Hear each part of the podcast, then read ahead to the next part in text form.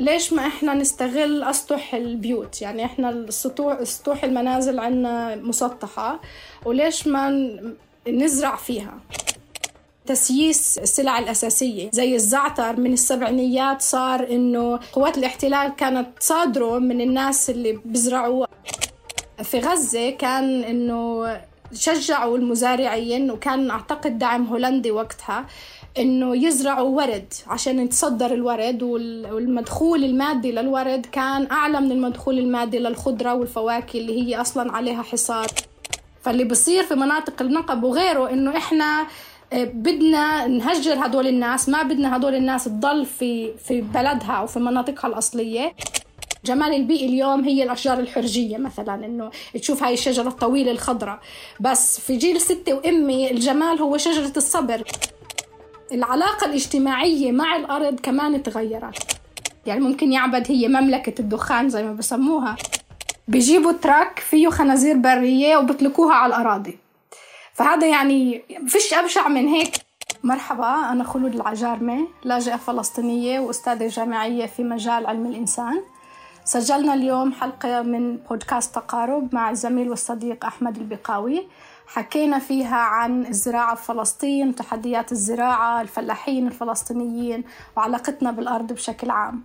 بشكل شخصي حبيت كيف آه، دار أحمد الحلقة وقديش يعني يعني دخلنا في مواضيع لها علاقة بعلاقتنا بالأرض وعلاقتي أنا شخصيا تطور علاقتي بال بالموضوع كلاجئة فلسطينية وكمان كشخص له علاقة بالاهتمام بالأرض من ناحية أكاديمية ومن ناحية شخصية. احضرونا وتابعوا بودكاست تقارب.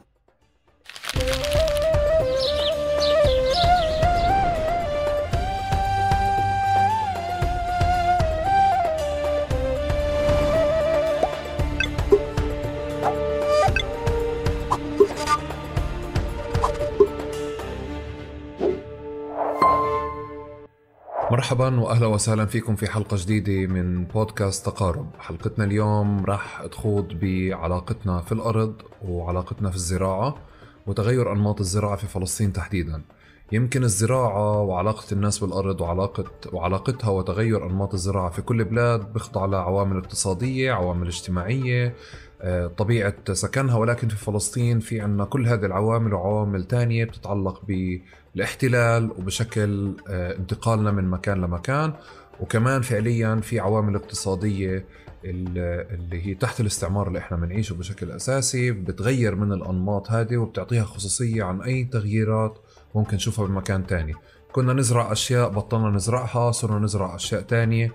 كنا في ناس كان عندها علاقة قوية مع الأرض بطلت عندها أي علاقة والعكس كمان موجود. في هذا الموضوع وفي هذا السياق راح آه، أخوض هذا الحوار مع العزيزة خلود عجاربي مرحبا يا خلود. مرحبا أحمد. يسعد صباحك. وصباحك ويعطيك ألف عافية. الله يعافيك. خلود بالعادة أنا في تقارب آه، آه، بترك الضيف يعرف نفسه. بس قبلها إذا بتسمحي لي بدي تذكرت إنه لازم أذكر المستمعين والمشاهدين بشغلة. جماعة من بعد إذنكم وشكرا مقدما على اشتراككم بالقنوات تفعيل الإشعارات مشاركة المحتوى اللي بتشوفوه ممكن يكون مهم لناس محددة أو ناس بتعرفوها أو ناس ممكن تكون مهتمة بكل الحوار هذا وبحب بتساعدونا جدا لو تعملوا هذا الإشي وأنتم بتسمعوا وأنتم بتشوفونا أول بأول لأنه رح تنسوا أو رح تتعبوا. ونقطة ثالثة تقارب وأنا بكون مبسوطين جدا دائما باستقبال اقتراحاتكم للأسئلة والضيوف دائما آه، من خلال روابط حسابات الشخصية أو الإيميل. شكرا جزيلا وبنرجع مرة تانية لخلود. خلود مرة تانية مرحبا وبتركك تعرفي نفسك زي ما بتحبي. بس إذا بتكرمينا بتعريف آه، نص سطر مهني وبعدين تحكي لنا حكايتك.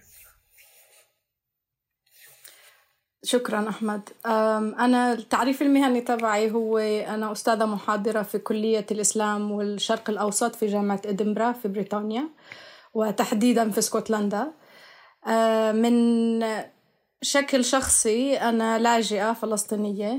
انولدت وتربيت في مخيم عايدة للاجئين في بيت لحم. ودرست في المخيم وبعدها درست في بيت لحم وفي جامعة بيت لحم تحديدا. وبعد هيك عملت ماجستير في دراسات السلام والحل النزاع في بريطانيا. وبعدها عملت ماجستير تاني كمان في العمل الدولي. ونهائيا عملت الدكتوراه في آخر إشي في هولندا في مجال علم الإنسان أو الأنثروبولوجيا بيقولوا له. من غير هيك ممكن أحكي كمان عن حياتي كفلسطينية. يعني أنا لأنه لاجئة هذا جزء من هويتي. وحياتي في المخيم كانت جزء من اللي بنى شخصيتي وبنى علاقتي بفلسطين تحديدا. أكثر إحنا بنحب التفاصيل في تقارب. أوكي. انت انت انت بتكوني على البانل فعليا مخصصين لك وقت أقل دائما لتعريف لتعريف أنفسكم صح؟ آه، الإخوة الأكاديميين والأكاديميات. إحنا في تقارب نعطيكم مجال كتير كبير وبنحب فعليا نتواصل معكم من خلال القصة الشخصيه ف تفضلي مرة ثانية أنا زي ما حكيت انولدت في المخيم. أنا أصغر وحدة في 14 أخ وأخت. إحنا سبعة وسبعة. أبوي وأمي أصلهن من قرية اسمها عجور. تهجروا منها هن التنين كانوا عايشين في النكبة. وستي وسيدي كمان كانوا في عجور وطلعوا من عجور ل يعني كانت رحلة طويلة. في أول إشي راحوا بيت سحور وبعدين لما تأسست المخيمات أجوا على مخيم عايدة وعاشوا هون. فأنا انولدت هون مع هاي القصص. يعني هذا جزء من القصص اللي كنت بسمعها وأنا صغيرة عن البلاد وعن من وين إحنا أصلا و... وكديش كانت علاقة الفلسطيني في, في البلد الأصلي مهمة. وغير هيك يعني عشت طفولة زي كلها الفلسطينية يعني كان عندنا مثلا في المخيم في اجتياحات دائمة. بعرفش إذا عمرك أجيت على مخيم عايدة بس هو يعني ك كمكان بين بيوقع بين بيت لحم وبيت جالا والقدس. فهذا الموقع ممكن نحكي عنه استراتيجي. هو كان كتير قريب من آه، قبة رحيل أو مسجد بلال بن رباح زي ما بسموه. وكان دايما في هذا الصراع الموجود. يعني دايما الجيش الإسرائيلي بيجتاح المخيم وبحب يعني يكسر شوكة الناس فيه.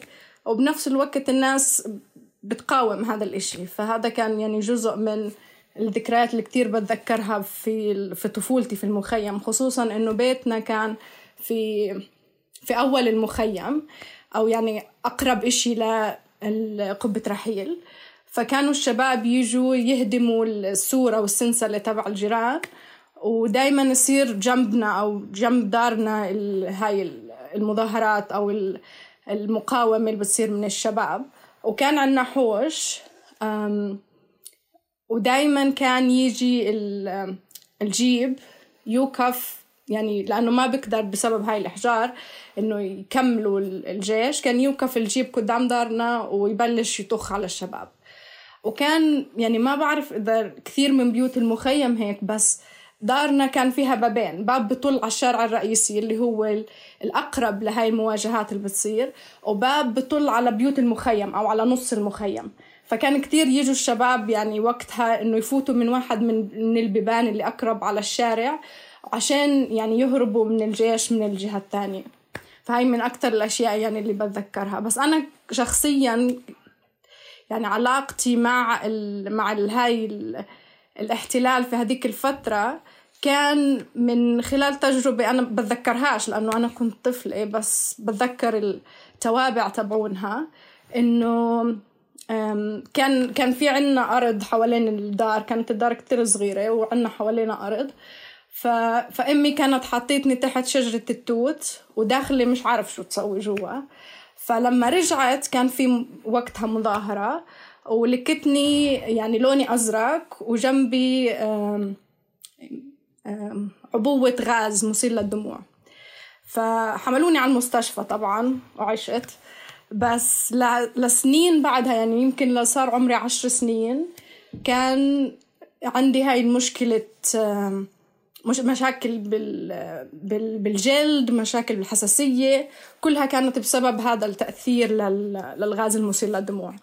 وهذا كتير أثر فيي بعدين لما صرت أوعى ودائما يكون في مجابهات ومظاهرات في المخيم وكتير ينضرب غاز يعني لليوم. وقديش إنه هذا ممكن بيأثر في الناس وبيأثر فينا وفي صحتنا بس في نفس الوقت إحنا ما بنقدر نعمل إشي كتير لن لنجابهه لأنه في النهاية هذا إشي بدخل بالهواء وبنتنفسه وإلى آخره. أم وبعدين بلشت أشتغل وعمري 13 سنة يعني بشكل تطوعي مش مش بمصاري. بس هذا كثير كمان كان جزء من طفولتي إنه أهمية إنه أشتغل مع الأطفال ومع الشباب. وقديش كان مهم إنه نبني الجيل الجديد في المخيم. فبلشت أشتغل في كنت في صف سابع تقريبا. وبعدين كملت. يعني واحدة من الأشياء اللي مثلا بش بتفكرها كثير إنه كنت أشتغل دليل سياحي بمفهوم اليوم. يعني كان يجي كتير أجانب وسياح على المخيم وأنا كنت أخذهم جولة وأحكي لهم يعني عن قصة أهلي وقصة ستي وحقوق اللاجئين وحق العودة ومن هالحكي. وكان كثير يصير يعني هذا الحوار بيني وبينهم إنه هن دائما عندهم هاي الفكرة إنه أنتوا ليش لاجئين مثلا؟ أنتوا ليش عايشين هون؟ ليش بتفكروا بحق العودة؟ ليش بتفكروا إنه ترجعوا على بلاد مش موجودة هلا. وكان في دايما هاي الفكرة إنه ليش ما بتنسوا؟ ليش أنتوا دايما هذا التحميل طب يعني إحنا الضحية بس بنفس الوقت إحنا اللي بنتحمل أو يعني في الحكي تبعهم كان دائما إن أنتوا ليش لسه بنذكرين ليش أنتوا متمسكين بهاي الأشياء؟ ليش ما تنسوا وتغفروا؟ وكل هاي يعني to forgive و forget وكل هاي الحكي, الحكي. آه، فهذا كمان كان جزء من إنه أنا يعني شوي صرت متشائمة في موضوع إنه قديش هدول الناس اللي بتيجي على فلسطين بتدعمنا ولا ما بتدعمنا. ووقتها كمان اشتغلت مع يعني عدد كبير في مخيمات صيفية في تدريبات الشباب ويعني صار في مؤسسات يعني بعد بعد أوسلو يعني صار في مؤسسات تعرف NGOs بالبلد. فكنت أتطوع ب NGOs مختلفة بنشتغل مع الأطفال ومع الشباب على مواضيع تربوية تعليمية أسسنا مكتبة في في في المخيم وهذا كمان كان جزء كتير كبير من طفولتي ومرحلة المراهقة إنه كنت كتير بحب القراءة ما كنتش أحب قراءة كتب المدرسة بس. ف... فكانوا أهلي يعني أولها كان شوي صعب يعني إنه أضل في المكتبة تبع المخيم. فكانوا يعني أبوي وأمي يضلوا يقولوا لي عن المدرسة وال يعني هل بتدرسي شغل المدرسة ومش عارف إيش. يعني مش كنت مش كنت تيوسة يعني وكنت دايما أطلع الأولى ولا الثانية على الصف. بس بنفس الوقت كانت المدرسة مملة ونظامها يعني كثير بيروقراطي و... وما في وقت ل... لأي إشي كرياتيف يعني أي إشي غير المواد اللي بيعتقدوا أو لساتهم بيعتقدوا. أعتقد إنها مهمة رياضيات وفيزياء وبتعرف إنجليزي وعربي وكل هالحكي. ف فعشان هيك كنت بقرأ أي إشي ما إلوش علاقة. فكان كثير عنا بالبيت يعني كتب يقرأوها إخواتي الأكبر مني. فأنا أروح أسرق الكتب اللي بقرأوها إخواتي عشان أنا أقرأ شو هن بقرأوا أو إنه أقضي كتير وقت في المكتبة تبع المخيم. وبعدين يعني عادي كملت اشتغلت في كتير مشاريع مع الأطفال خصوصا أشياء إلها علاقة بالتراث بالثقافة بالبناء الهوية. بعدين تعلمت تصوير فوتوغرافي وفيلم. وصرت أشتغل مع الأطفال كمان عشان هن يعني يحكوا قصصهن من من خلال الصور أو من خلال أفلام قصيرة. وبعدين شو صار؟ بعدين يعني كملت بالجامعة وكنت دايما أشتغل وأدرس يعني هاي كانت الإشي اللي كنت دايما بعمله. ولما خلصت البكالوريوس طلع لي منحة ماجستير. فطلعت عملت الماجستير في بريطانيا. وكنت كتير هومسك تعرف الحنين الاشتياق للوطن. فما ما رضيت أضل يعني بعد تسع أشهر الماجستير رجعت على البلد قلت يعني خلص إنه أنا أنا راجعة أحرر فلسطين. هيك كان ال... تعرف الواحد بعيد وصغير وهيك. فلما رجعت على البلد واشتغلت بال NGOs كمان مرة اشتغلت في مشروع كان ضخم مع الاتحاد الأوروبي ومؤسسة محلية. يعني الاتحاد الأوروبي طبعا قبل التمويل المشروط وهاي القصص. ف فشفت قديش كمان لسه إحنا عنا مشكلة يعني ما بعرف يعني كلنا بنتكاتل على نفس ال resources كلنا بدنا نفس التمويل. بنشتغل على مواضيع كتير بتشبه بعض ونظرتنا وهدفنا كلها متشابهة بس بنفس الوقت بنتنافس. ما يعني في أوكي في مؤسسات بتتعاون بس بس كمان في منافسة مش عارف مؤذية شوي بالموضوع. واشتغلت وقتها في 12 مخيم للاجئين فكان وقتي كل يوم أكون في مخيم مختلف. فشوي كمان انطحنت بحياة المخيمات و...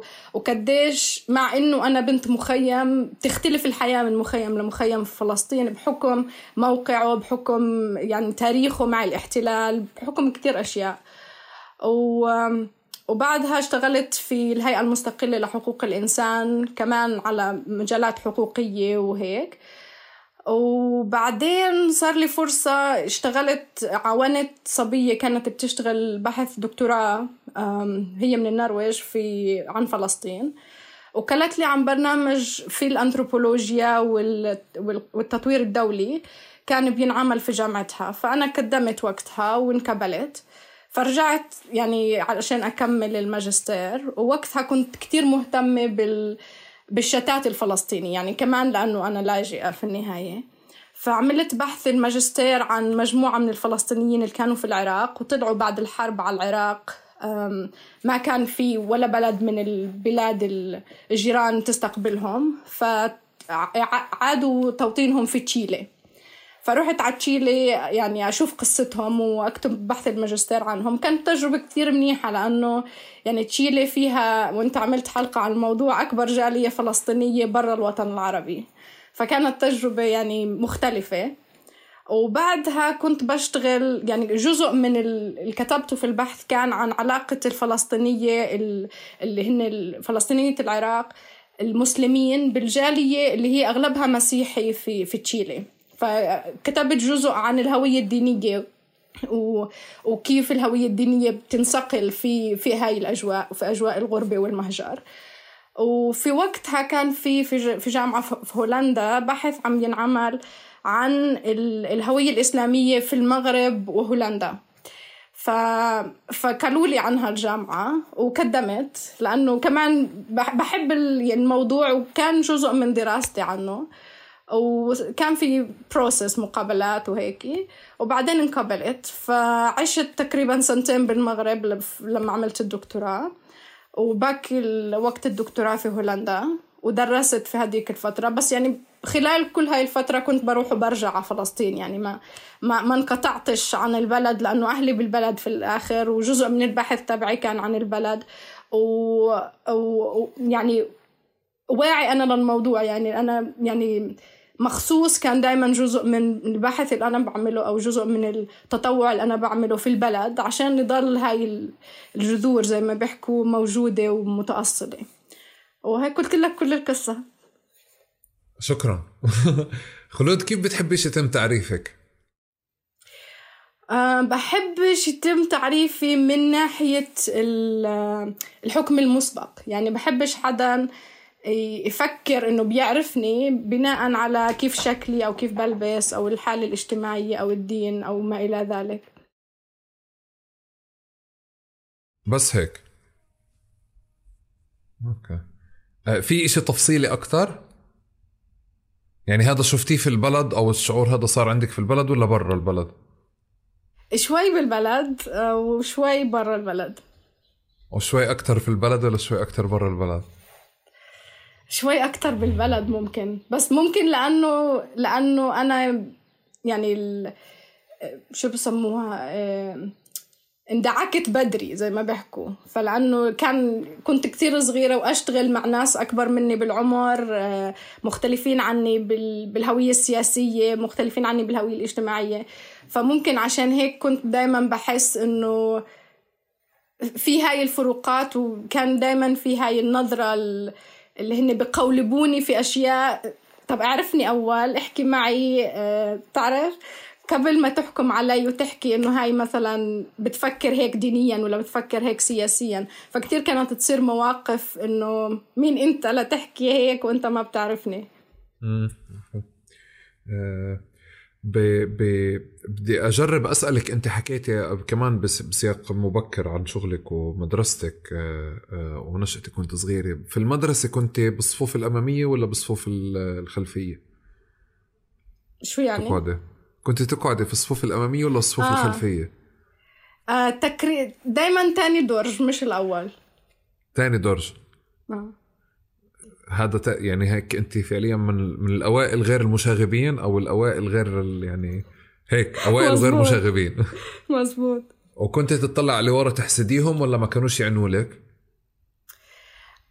كان ما, ما كنتش أحسدهم بقدر إنه كان صفنا مثلا تقريبا 40 طالب طالبة. وكنت أحس يعني قد ما كانت المس شاطرة أو بدها توصل المعلومة ما بتقدر توصل في 45 دقيقة المعلومة لكل هدول الطلاب. فكنت أحس إنه موقعي كان مناسب إني أفهم وإنه أستوعب بلا ما أتشتت كثير. بنفس الوقت إنه ما أكونش بأول درج يعني مش قدام المدفع وجه المدفع. فكنت أحس إنه موقعي مناسب. هو أحسن موقع درج ثاني أو ثالث على الطرف. يعني أيوه بالضبط. هذا هذا المكان الاستراتيجي بالعاده جنب الشباك. جنب الشباك آه. كل واحد قاعد على بلكوني هيك. طيب خلود في ذاكرة كل حدا فينا أنت حكيتي لي شوية قصص بس يعني بدي أرجع أكثر لوحدة من القصص اللي حولت آه، سؤال فلسطين لسؤال آه، حولته لمشكلة. سواء باتجاه أكثر أكثر انتماء لفلسطين أو أكثر تمردا ومقاومه للاحتلال. أوكي. أم بفكر. هلأ بالنسبة لل لسؤال يعني إيش التجربة اللي كانت ما ما بفكر إنه كان في تجربة واحدة يعني كان في كثير تجارب وممكن أعطيك كثير أمثلة عن الأشياء اللي اللي كانت تربطني بفلسطين أو تخليني أحس الفلسطينية مش مش هيك مش هيك بقصد. بقصد أكثر آه، في في مشهد أو في هو أكثر من مشهد بس دائما في بخطر لك وكل فترة وفترة بتتغير تعريفاته بس في المشهد الأول اللي بتحسي إنه هون أنت صار عندك لطش. يعني حتى علاقتك مع مع إسرائيل مع الاحتلال تغيرت أو علاقتك مع فلسطين مع رموزها تغيرت. يعني في العلاقة مع العلم تغيرت العلاقة مع ممكن مع النشيد الوطني تغيرت. شوفت الجند تغيرت. ف أوكي. نرجع للذاكرة الأولى. Okay. هلا أنا بالنسبة لفلسطين يعني كنت دائما كطفلة بشوفها بعيون ستي. يعني ستي كانت دائما تحكي عن البلاد وكانت تحكي عنها بطريقة يعني كانت حكواتية بمفهوم اليوم. يعني إنه زي زي لما تحكي قصة أليس في بلاد العجائب إنه كيف هاي البلاد اللي كتير خضرة وكتير مفتوحة والناس بتحب بعض وبتعرف بعض. وكانت دائما تحكي عن الصبر والتين والقمح والأشياء اللي كانوا بيزرعوها بالأرض. و والخبز الطابون مثلا والطعم الصبر طعم التين وهاي الأشياء. فكانت هاي من من الأشياء اللي كثير كانت تتأثر فيي وأنا صغيرة. ولهسه يعني دائما بحضرني يعني قصص ستي الله يرحمها عن البلاد وعن الأرض وعن علاقتهن بالأرض.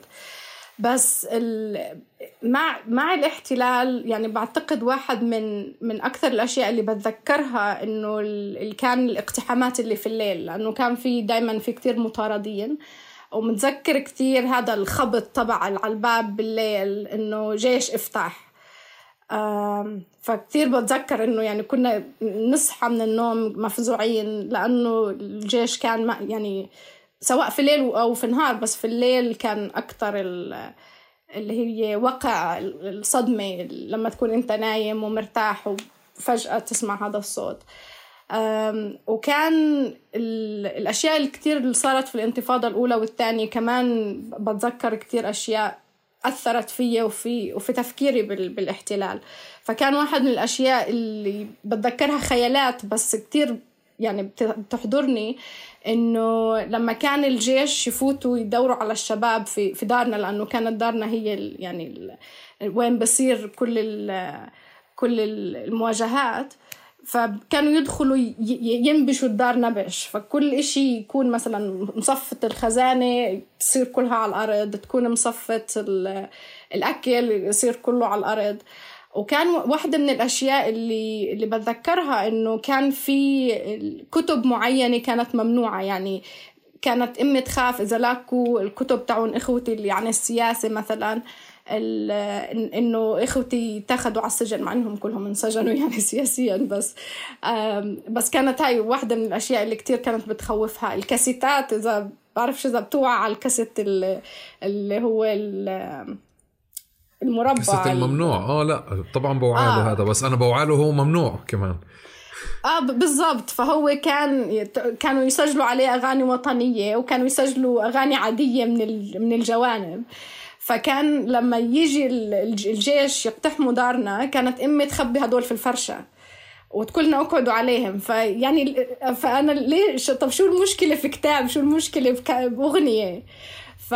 فبوعى كثير إنه قديش كانت هاي الأشياء ممكن بتبين إنها مش مؤذية بس قديش عند المحتل هاي إنه جزء من هويتنا واللي بدهم يحاولوا يطمسوها ويمحوها. فهاي من أكثر الأشياء اللي بتذكرها خصوصا من ال... يعني الانتفاضة الأولى. أو يعني ما بعد الانتفاضة الأولى يعني أوائل التسعينات تقريبا. أه وتجربتي يعني مع الاحتلال كمان كانت يعني إلها كتير كتير أشياء في الانتفاضة الثانية لأنه بيتنا كان يقتحم كان اجتياح الأربعين يوم إشي يعني يوم بيوم بتذكر يعني قديش كان سيء على بيت لحم وعلى كل البلد يعني بس بس إحنا خصوصا بالبيت كان له وضع معين اجتياح الأربعين يوم.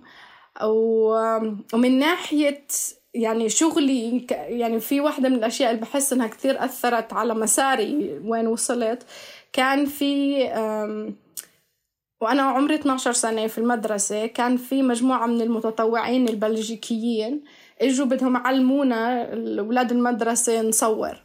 فما كان ما كان في طبعا إمكانية يعلموا الكل فاختارت مديرة المدرسة وقتها عشر طلاب أو وأخذنا دورة كيف نصور. ما كان في ديجيتال كاميراز وهذا الحكي زي اليوم. فكانت الكاميرا اللي هي بتحط فيها فيلم وعندك 23 صورة ما فيش غيرهم. يعني وبعدين علمونا كيف نحمد الفيلم ونطلعها على نطبعها وكل هذا الحكي.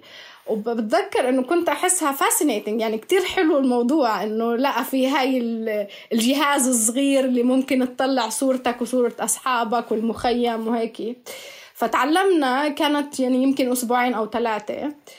وبعدها يعني آخر الثلاث أسابيع أعطونا كل واحد تذكار الصور اللي هو صورها يعني من الصور اللي هو صورها صورتين أو ثلاثة وسافروا. فأخذوا الكاميرات أخذوا الصور اللي صوروها وأنا كطفلة حسيت إنه انخنت تقريبا. لأنه يعني طب أنتوا جايين تساعدونا بس في النهاية أنتوا ما خليتوا لنا ولا ريسورس إنه فعلا نكمل في هذا الإشي اللي علمتونا إياه. فوقتها ممكن كانت هاي اللحظة إنه لا إذا إحنا بدنا نحكي قصصنا إحنا لازم نتعلم داخليا كيف نحكيها ونبني حالنا داخليا مش نستنى البراني اللي يجي ويعلمنا. ويمكن عشان هيك أنا بلشت أشتغل أشتغل في هداك العمر و... وبعدين يعني ممكن ضليت لحد لحد التوجيهي يمكن ما صورت بالمرة لأنه ما برضو ما كان عندي هذا الريسورس إنه أشتري كاميرا ومش عارف إيش وبعدها لما لما فعليا بلشنا نعلم الأولاد التصوير في المخيم كان الشرط الأساسي إنه لا يكون في كاميرات تضل resource لأي حدا من المخيم بده يجي ياخذ كاميرا بده. بده يصور بده يعمل إشي يعني يحكي عن حياته لازم يكون في عنا هذا المصدر الداخلي مش نعتمد على البراني. Okay. Okay. خلود بالعادة آه وأنا مجبور أحكي إنه أصلا كيف انفتح موضوع الزراعة معك بالأول نشارك عشان الإشي يدخل بسياقه. إحنا كنا في المنتدى السنوي في الدوحة آه وفي ورقة انعرضت آه بتخص زراعة الدخان في يعبد. آه وأنا لإلي يعبد وزراعة الدخان يعني لأنه قفين جنب يعبد اللي هي دار سيدي ودار سيدي فدائما فكرة زراعة الدخان متصل معها. ودائما عندي كان سؤالين يعني بكبروا بكبروا معي اللي هو سؤال المشاحر الفحم وسؤال الدخان. آه، فعرضت آه، خلود الورقة بشكل ملفت إنه مش حدا راح بحث يعني حدا طالع من مكان تاني من بيت لحم ونزل على يعبد وسأل مجموعة من الأسئلة وعمل ورقة. لا حدا بتواصل مع بتواصل كتير منيح مع المزارع مع الأرض مع مع حكاية الدخان والسجاير وأنا ما شعرت إنه في حدا بعيد. ومن هون اتطورت الفكرة لنشوف فعليا أنماط الزراعة بفلسطين كلياتها. آه كيف؟ هلا أنا وأنا وياك بنحكي التليفون يعني آخر تليفون حكيناه آه كتير لفتني حكيتي كيف تشكلت علاقتك بالأرض والزراعة أصلا يعني انطلاقا من من النكبة ولليوم. بحب أرجع أسمعها بالتفصيل أنا ما رضيتش أسأل كتير وقتها عشان يعني بدي أسأل من هون. عادة اللاجئين المفهوم عنهم إنهم ما عندهم أرض أو تخلوا عن الأرض فصار في رابطة مع الأرض اللي هي أكثر رابطة درامية يعني عاطفي وهيك أخذوا أرضنا يا ستي. بس أنت بتحكي عنها بشكل مغاير ومحاولات أو النشاطات اللي عملتوها بتعكس عكس هيك. فتفضلي خبريني. هو أنا يعني عندي شوي حساسية من كلمة تخلوا عن أرضهن و... وكتير مرات انسألت هل أنتوا بعتوا أرضكم كمان هذه ال... واحدة من البروباغندا اللي كتير الإسرائيليين بيشتغلوا عليها إنه هدول أنا ما حكيت الناس... تخلوا عن أرضهم صح؟ أنا ما حكيت بس... تخلوا بس إنه هذا هذا المخيال يعني إنه لا لا مش المخيال هيك لا. لا أنا أنا مش رح تطلع مني هذه لا. وأنت ما يعني لا ما ترديش علي زي كأنه أنا حكيتها. مش مش قصدي إنه أنت حكيتها بس إنه بتنحكى. يعني إيه، ف ممكن آه ممكن ممكن برا فلسطين بس أنا جوا ما سمعتها. يعني ممكن آه ممكن بسياقات كتير محدودة بس آه بس آه. فأنا عشان ما ينحسب علي إنه حكيت شيء زي هيك مش حلوة. تفضلي؟ أوكي. ف... فكانت يعني زي ما حكيت لك قصص ستي هي كانت أكثر أكثر إشي له علاقة بالأرض من ناحية الحياة ما قبل النكبة. فإحنا قريتنا عجور كانت يعني الأشياء اللي بتشتهر فيها كانت يعني غير الصبر والتين والأشجار المثمرة كانت القمح والذرة والشعير إنه كانت هاي المحاصيل اللي بيزرعها أهل البلد. وكان الناس عندهم علاقة يعني خلينا نحكي اجتماعية بالأرض. أكثر منها علاقة إنه أنا بزرع عشان في الآخر أطلع مصاري أو أكسب أو أبني بيت أو ما إلى ذلك. فكانوا يزرعوا الأرض وكان هاي المحاصيل اللي بزرعوها كان في كل أسبوع في سوق في, في نص البلد بصير. وكان سوق يجي عليه كل الناس من القرى المجاورة. فما ما كان الناس مثلا أنا بدي أزرع كل إشي باكله. لا أنا بزرع اللي إيش الأرضي ممكن تطلع لي.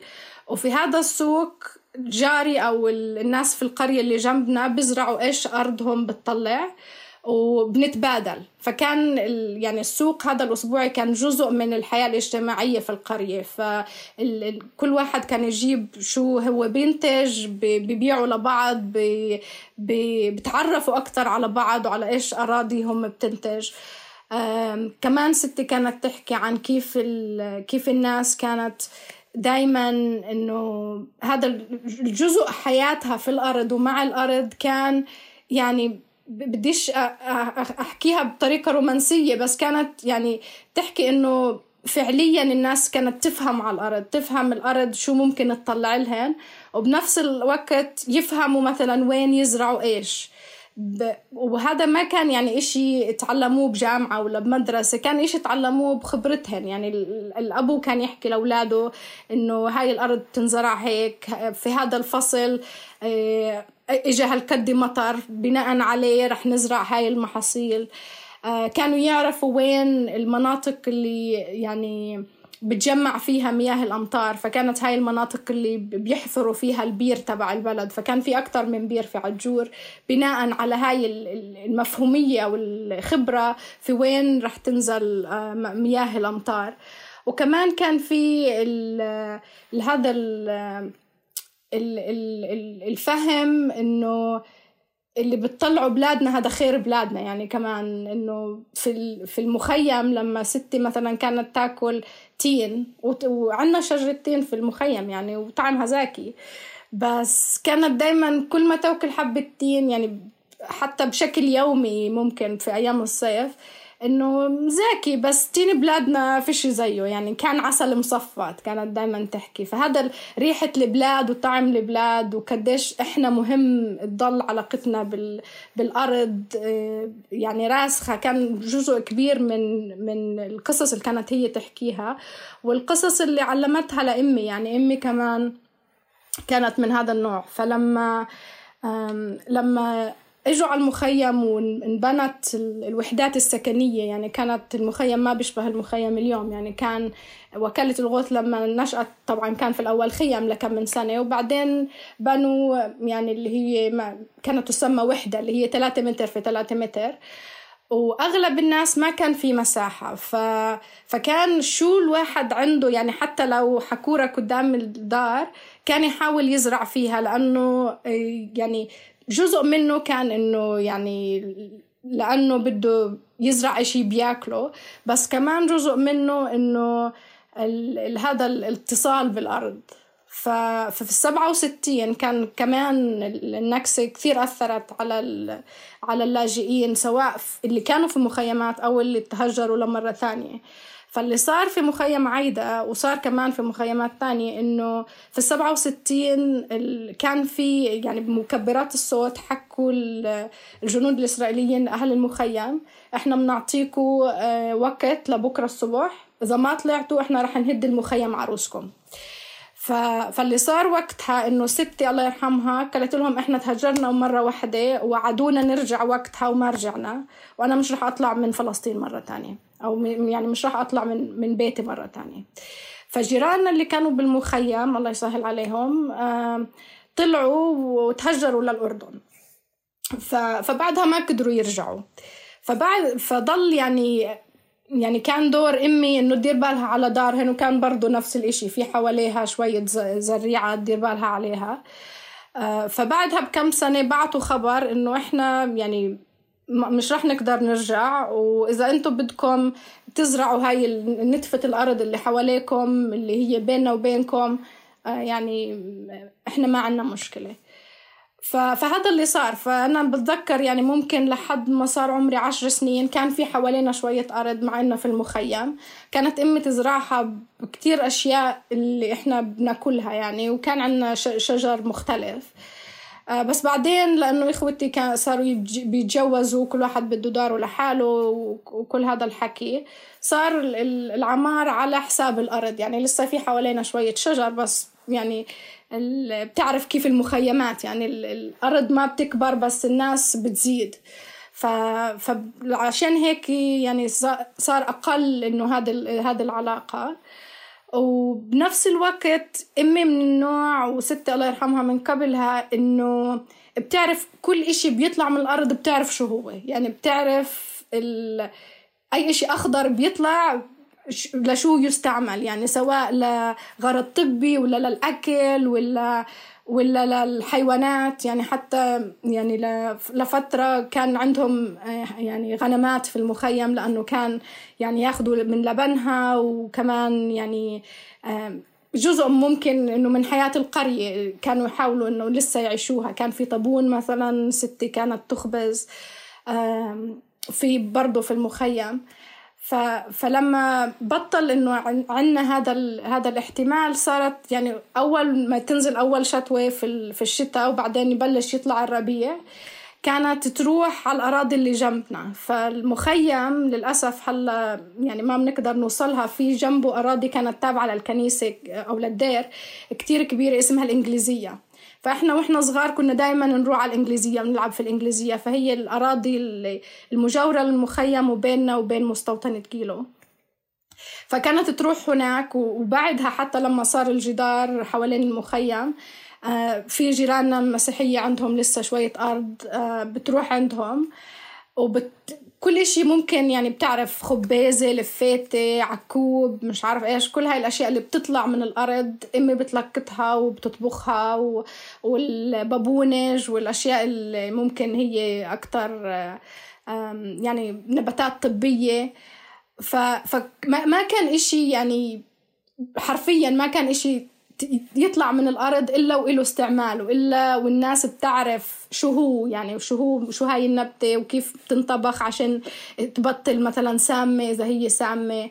آه كيف هاي هاي العلاقة إنه إنه ال ال الأرض كانت كل إشي بتطلعه الأرض يعني إحنا بنفكر فيه بنفكر من وين جاي. يعني كان ممكن الناس بتفكر مش بس من يعني بينها توكل وتعيش بس كل هاي المراحل اللي مرت فيها النبتة عشان توصل لطاولة المطبخ مثلا.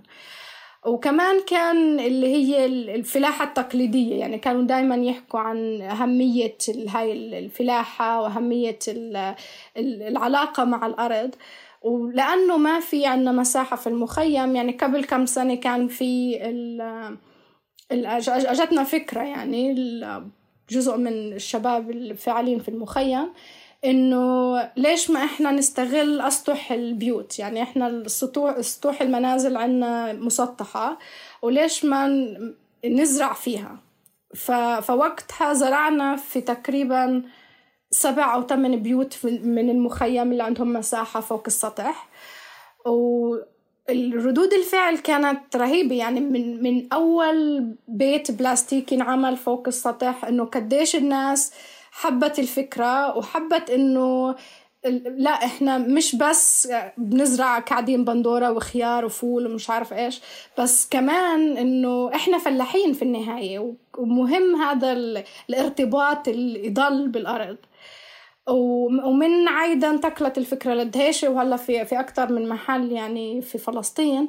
وأكثر ممكن تجربة أثرت فيا شخصيا من بعد فلسطين كانت لما رحت على لبنان ورحت على مخيم برج, برج البراجنة وكانوا هن كمان ماخذين الفكرة من فلسطين. و وزرت مجموعة من العائلات اللي عندها هاي اللي هي الحدائق المنزلية اللي على الأسطح. وشفت قديش الستات هناك يعني ممكن إحنا وضعنا سيء بس لا مقارنة بقديش الفلسطيني اللي برا فلسطين كمان ممكن يكون وضعه وضعه سيء. فكانت النساء تحكي بطريقة بشغف عن إنه كيف هاي هذا المشروع الصغير اللي بس إنه صرنا ناكل شو بنزرع كان كثير مهم إلهن وذكرهن بأيام البلاد وذكرهن بفلسطين وبالقرية وكيف وكيف الوحدة صارت تبعت مخلل بتعمله هي من من اللي زرعته لأولادها المهجرين في الخليج ولأولادها في أمريكا ولا مش عارف وين. فهذا كمان كان كان كثير كان كثير مهم آه، بالنسبة لإلي. فدايما كانت هاي العلاقة يعني علاقة اللي هو إنه إحنا أصلنا فلاحين بس فلاحين ونفتخر بالمعنى إنه لا هاي علاقة مقدسة تقريبا وعلاقة أكتر من علاقة إنه إحنا بس بنزرع عشان نطلع محصول نبيعه في آخر اليوم. أوكي. آه خلود آه أنت أنت قاعدة بتحكي عن المخيم بالمناسبة بس هو مش المخيم هي كل فلسطين هيك. يعني فكرة انحصار الأرض الحصار اللي قاعد بصير أنت قاعد بتحكي عن موضوع سواء أخوتك العلاقة بالأرض الأرض الصغيرة هذه كيف طلعت بس حتى لو كانت أرض أكبر بمكان تاني اللي الآثار اللي اللي سقطت فعليا عندك هي نفسها آه، آه، والظروف والعوامل هي نفسها راح تلاقيها موجودة كمان في في قرى ومدينة طول كرم والأراضي سواء على مستوى السكن الناس اليوم بطل في أراضي زراعية. كمان حتى الأراضي الزراعية ما فيش مزارعين لإلها لأنه كمان تغيرت الأنماط آه وهيك فبنفع نطلع من من المخيم الصغير الحيز تبعك شوي ل ل لمساحة آه، أوسع وبدي من غير أمنيات ومن غير جماليات ورومانسيات وبلادنا أحلى بلاد. وإجوا اخذوها لأنه هي أحلى بلاد وهيك بس أنماط إذا بدي أحكي إنه في فلسطين كان فيها نمط زراعي تأثر ب... ب... بالاحتلال ومن ثم تأثر بالسلطة وتأثر بغيرها يعني تأثر بعوامل سياسية واسعة. بس شو هذا النمط اللي بنقدر نحكي عنه؟ أهم معالمه أبرز المنتجات اللي كان بيعملها. من غير مبالغات ورومانسيات ارجوك. مزبوط بس بس أنا أنا قلت لك يعني أنا بالنسبة لي إنه مش رومانسي عن جد لما كان مش عم بحكي لا مش عم بحكي أنت على رومانسية. أنا أنا فاهم. أنا أنا أنا لإلي خلود بس هذا شوي بال بال يعني بكون أحفر بإشي مش بس بال بالرواية تبعتنا أو بإحنا بشو تأثرنا. في إشي داخلي عنا إنه بنطلع بنتفاجئ بلادنا مش أحلى بلاد في بلاد تانية حلوة فبالتالي ما إجوش على بلادنا لأنه بلادنا أحلى بلاد في إشي تاني.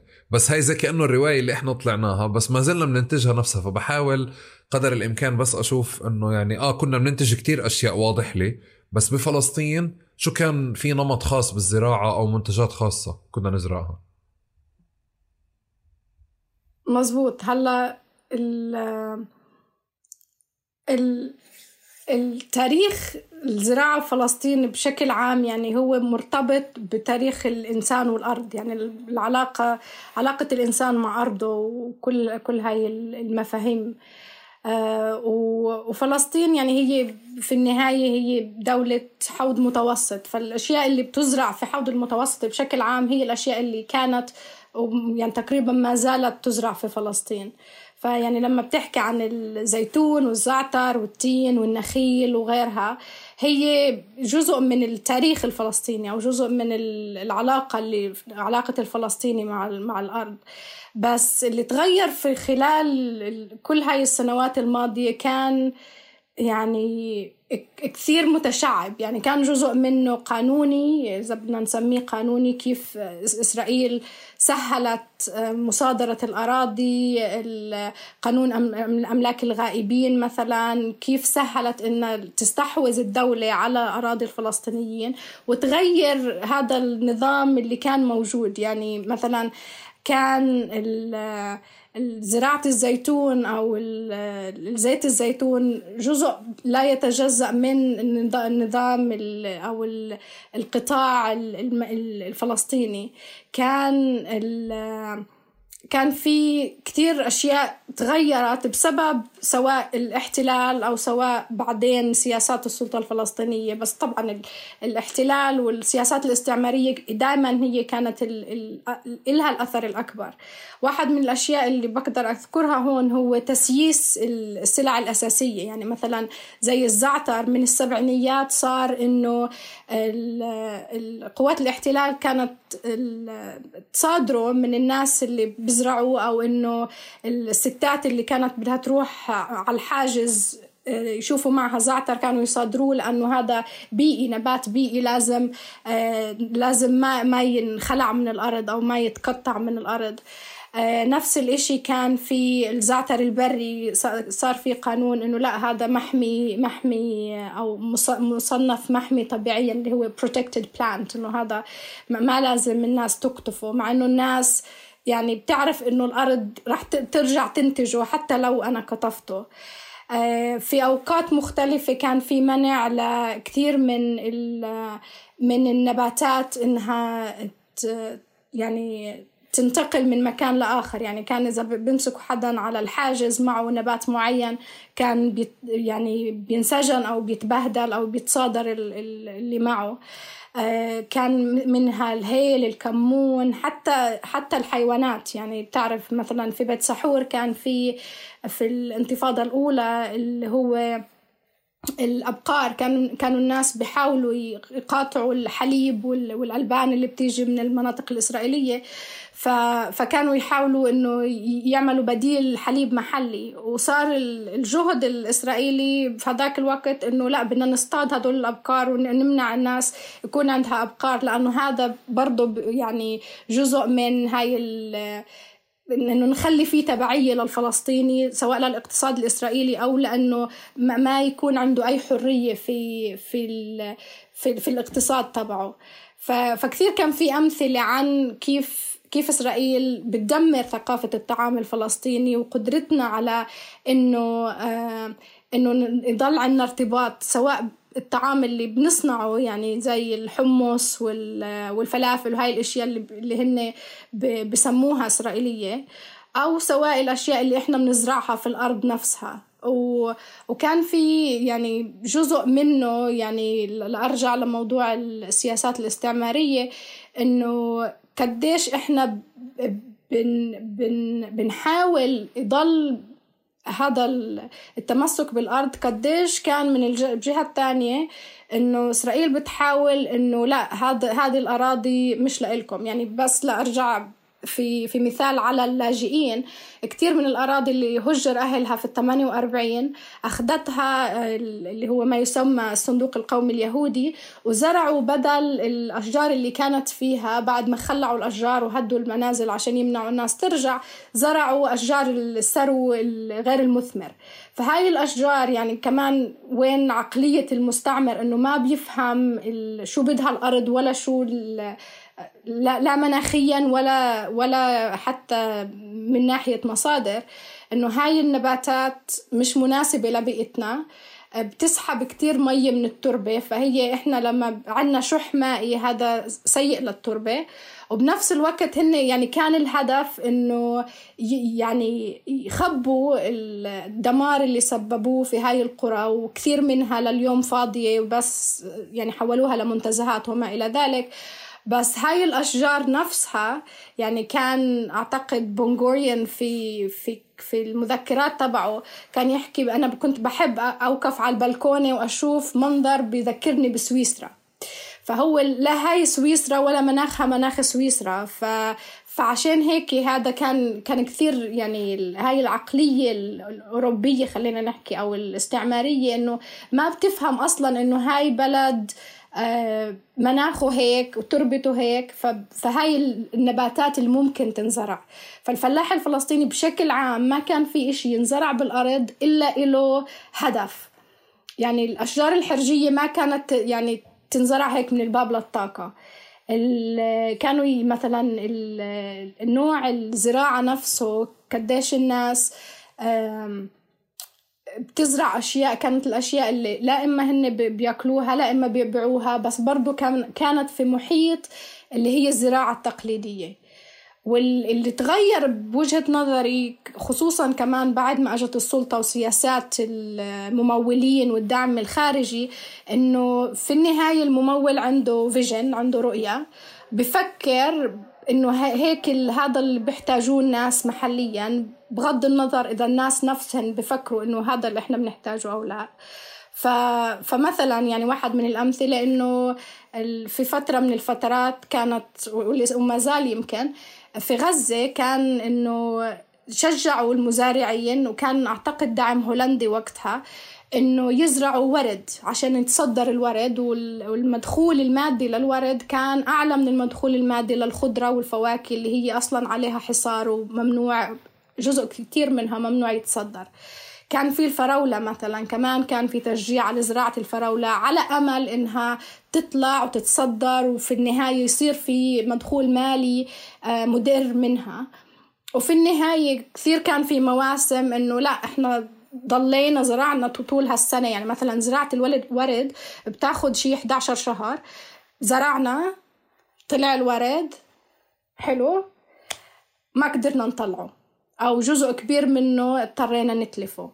فبتذكر كان في فيديو مؤلم يعني من من غزة في فترة إنه كان واحد من الناس اللي زرع الورد طعماه للحيوانات اللي عنده بالآخر للغنمات والبقرات لأنه في النهاية ما قدر إنه هذا يعني ما ما قدر يطلعه ما قدر يبيعه.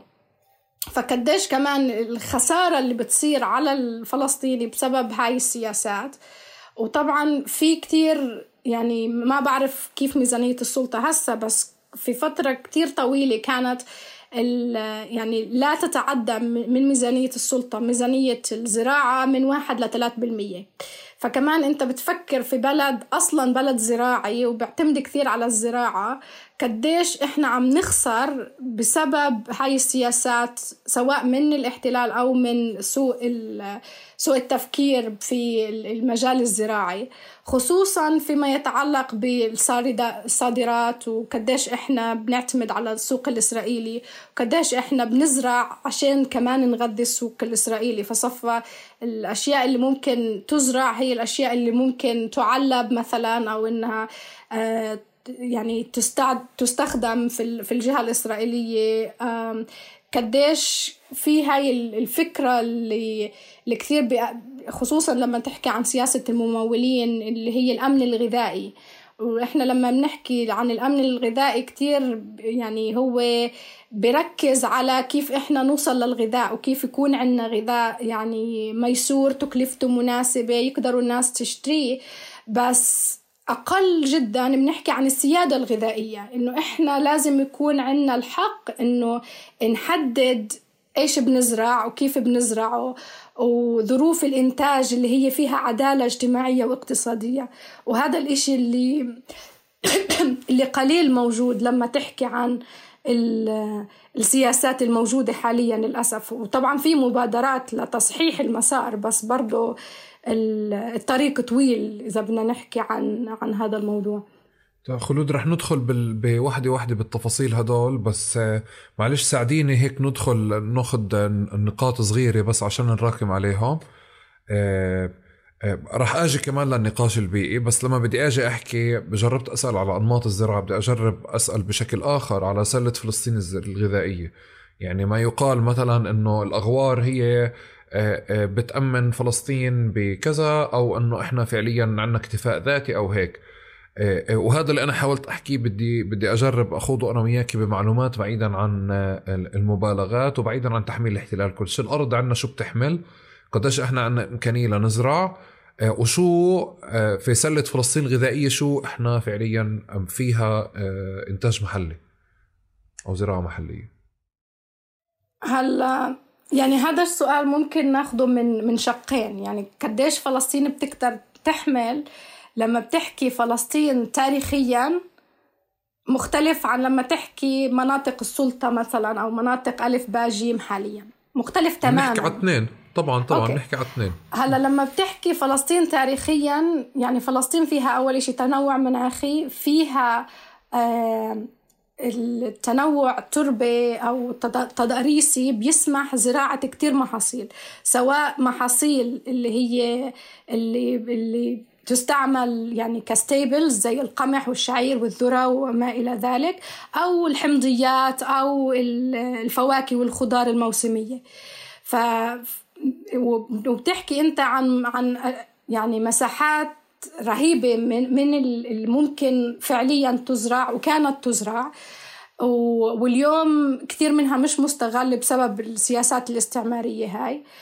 أه وواحدة من الأشياء يعني اللي بتحضرني هون اللي هي كمان إنحكت في الفترة الأخيرة في آه، في الرئيسة تبعت مفوضية الاتحاد الأوروبي أعتقد من كم يوم اللي حكت إنه إسرائيل made the desert bloom اللي هي خلوا الصحراء تزهر.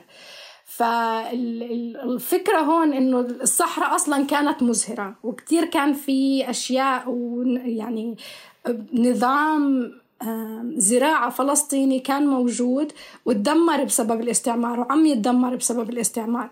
فحتى لما لما إحنا مثلا بنفكر في في البدو ممكن في مخيالنا بنفكر إنه البدو هدول ناس بترحل من هون لهون بيسكنوا بالصحراء.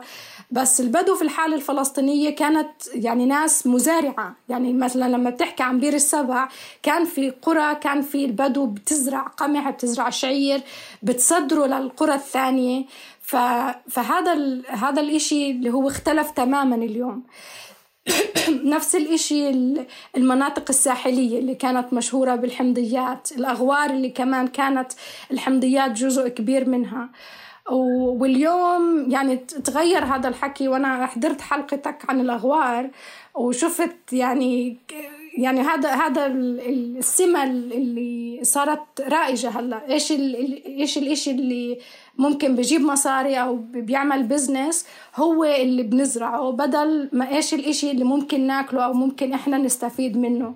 فهذا وطرق الزراعة نفسها تغيرت الضغوط اللي صارت على الفلسطيني في مجال المياه إنه ما في آه، تحكم بمجال المياه. كمان أثر على إيش الواحد ممكن يزرع أو مش ممكن يزرع.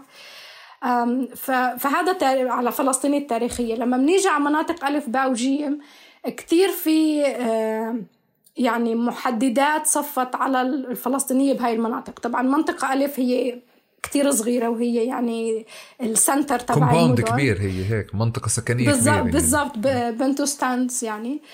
ومنطقة بقى فيها أكتر بيحاولوا يعملوا إصلاح زراعي لأنه بحسوا ممكن الناس أو حتى الممولين إنه إنه مهدده أقل بالمصادرة من مناطق جيم أو ما فيها مستوطنات زي مناطق جيم وهذا يعني شيء مش مزبوط. يعني حتى مناطق ألف وباء دائما فيها اجتياحات وما في هذا الفصل فعليا. فمناطق جيم هي المناطق الأكبر وهي المناطق الأكثر خصوبة سواء بغور الأردن آه، أو يعني مناطق الأغوار أو سواء بمرج بن عامر والمناطق الشمالية اللي برضو أراضيها جدا خصبة بس بنفس الوقت ما ما ما ما بتقدر تستغلها. يعني كتير مناطق من هاي يعني فيها المستوطنات والأراضي التابعة للمستوطنات اللي هي بتكون يعني حتى لو إلك, إلك أرض هناك ممكن بدك تسريح عشان تفوت.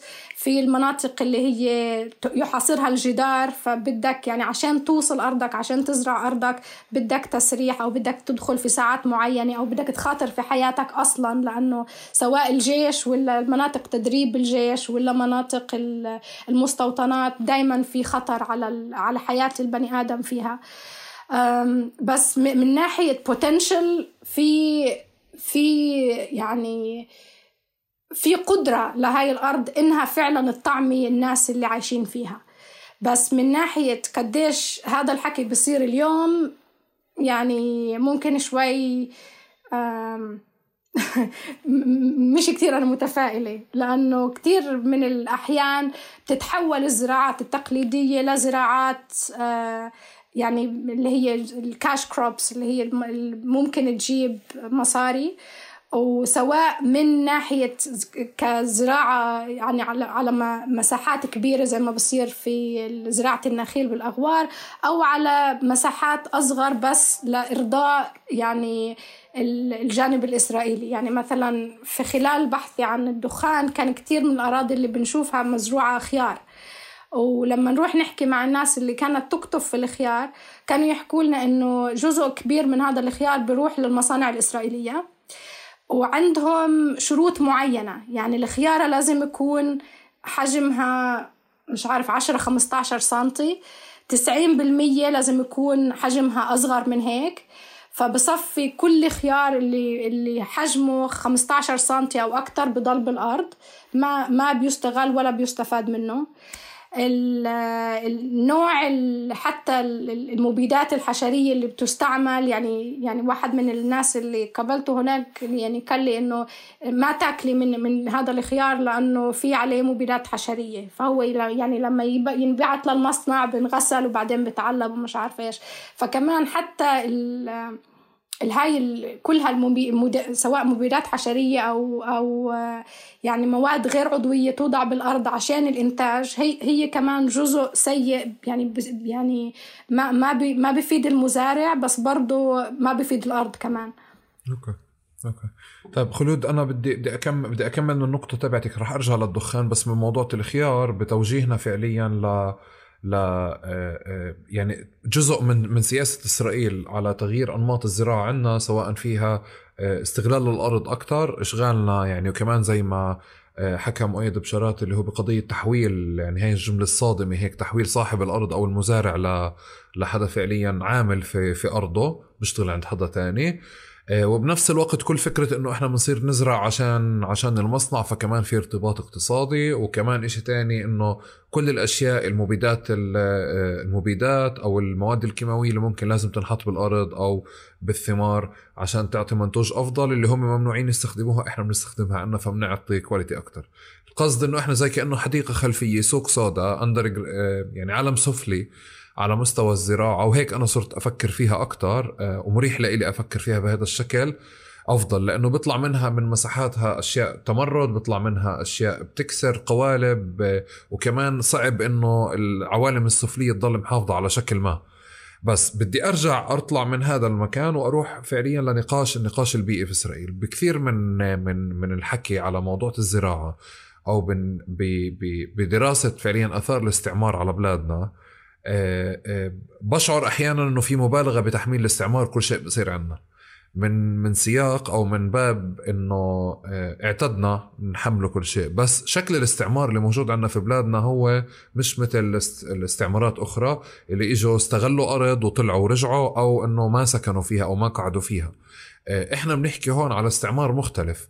اللي هو إذا غير آه، نمط زراعي معه هو نمط غيره لأنه محتاج يعمل البندورة تشيري الصغيرة. يعني هو بطل بده البندورة الكبيرة لأنه صار بده يكثف البندورة تشيري اللي هي زي كأنه صارت تريد مارك لإله وهو بصدرها هلأ أنا هون إحنا كفلسطينيين بنصير نحكي على الموضوع بنقاش الطعن في الموضوع من أساس إنه آه، الاستعمار عم بغير كذا وغير أنماط الزراعة وهيك. وأنا ممكن أتوافق إنه إحنا في عنا كانت رؤى للزراعة وهو جاب رؤى تانية. بنفس المنطق هذا أنا صار عندي شك بكل مقولاتنا على قضية النقب وعلى قضية حتى الحريق اللي صار بالقدس. يعني إنه تحميل الشك مش يعني مش يقين مش متأكد بس عشان الواحد يحفظ ما ينحسبش عليه. بس بحكي الحريق لما لما طلع زي كأنه إحنا جزء من تبريرنا أو جزء من دفاعنا عن حالنا. استغلينا الإشي عشان نقول إنه الإسرائيليين غيروا نمط الزراعة بهذه المنطقة. هم مش عارفين شو بزرعوا. فزرعوا ما زالوا بزرعوا. أشجار رح تسبب حريق. أنا عندي شك بهذا الإشي. لأنه كمان من مكان تاني الحريق عم بصير بكل غابات الدنيا مع التغير المناخي. يعني الموضوع مش إنه الإسرائيليين غيروا إشي. والجانب الثاني النقاش الثاني اللي شوي مش ما بعرف عنه كتير بس كمان عندي شك فيه اللي هو النقاش البيئي أو الغسيل الأخضر اللي بنحكى عن النقب تحديدا واللي هو فعلا آه، غير المراعي غير فعليا شكل الزراعة اللي موجود هناك بس كمان عم بكون في تشجير. يعني هلأ أنا روايتي عنه هو غسيل أخضر بس عم بكون في تشجير. طب شو شو شكل التشجير اللي عم بيكون؟ وخاصة لا مستعمر تاريخيا تعاطى مع النقب على إنه محتاج يزرعها بالعنب عشان يعمل انبيد ويصدر الإنبيد على إنه أفضل إنبيد. فطول الوقت هو بفكر بهذا الأرض بده يطلع الإنسان منها وبده يطلعه من أرضه عشان يزرعها بشكل أفضل. الطعن بالزراعة بهذا بهدول السياقين أنا كأحمد عم كلك شكي فيهم فساعديني أو تعالي نفكر فيهم. يعني هيك نتقارب فيهم. أوكي. هلا بالنسبة للموضوع الأول هو صح الحرائق بتصير في كل الدنيا بس حتى علميا في شجرة بتنحرق أسرع من شجرة تانية. فال يعني ممكن نختلف وممكن نتفق على هذا الحكي. فاللي صار خصوصا في موضوع اللي هو الصندوق القومي اليهودي اللي هو بيعبر عن حاله أو بسوق حاله إنه هو يعني هي مؤسسة أو أو يعني مجموعة مؤسسات بيئية بيزرعوا الصحراء وبيخلوها خضراء وما إلى ذلك. فهذا أصلا جزء من البروباغندا تبعهم يعني جزء من التسويق كيف بسوقوا حالهم بس مع هيك بصفي ال ال شجرة الزيتون مثلا مختلف تركيبها كشجرة عن شجرة السرو أو الصنوبر فكل الأشجار أو تقريبا معظم الأشجار اللي تزرع في مناطق الفلسطينية سواء في النقب حاليا أو في القدس أو في القرى المهجرة في 48 أو 67 هي شجر حرجي غير مثمر. فهو أصلا يعني للفلاح الفلسطيني مش كثير يعني مفيد. وبنفس الوقت هو شجر يعني يحرق بسرعة. يعني هذا هذا اللي الدارج أو اللي أنا قرأته عنه في أكثر من مجلة علمية إنه هذا الشجر يعني يعني هو أصلا الهدف منه إنه يبين المكان أخضر. ويبين المكان أخضر لكثير أسباب. يعني سواء في الأراضي اللي تم تهجيرها في السبعة وستين والثمانية وأربعين إنه يخفي معالم إنه هذه كانت قرى وكان في ناس عايشين هون.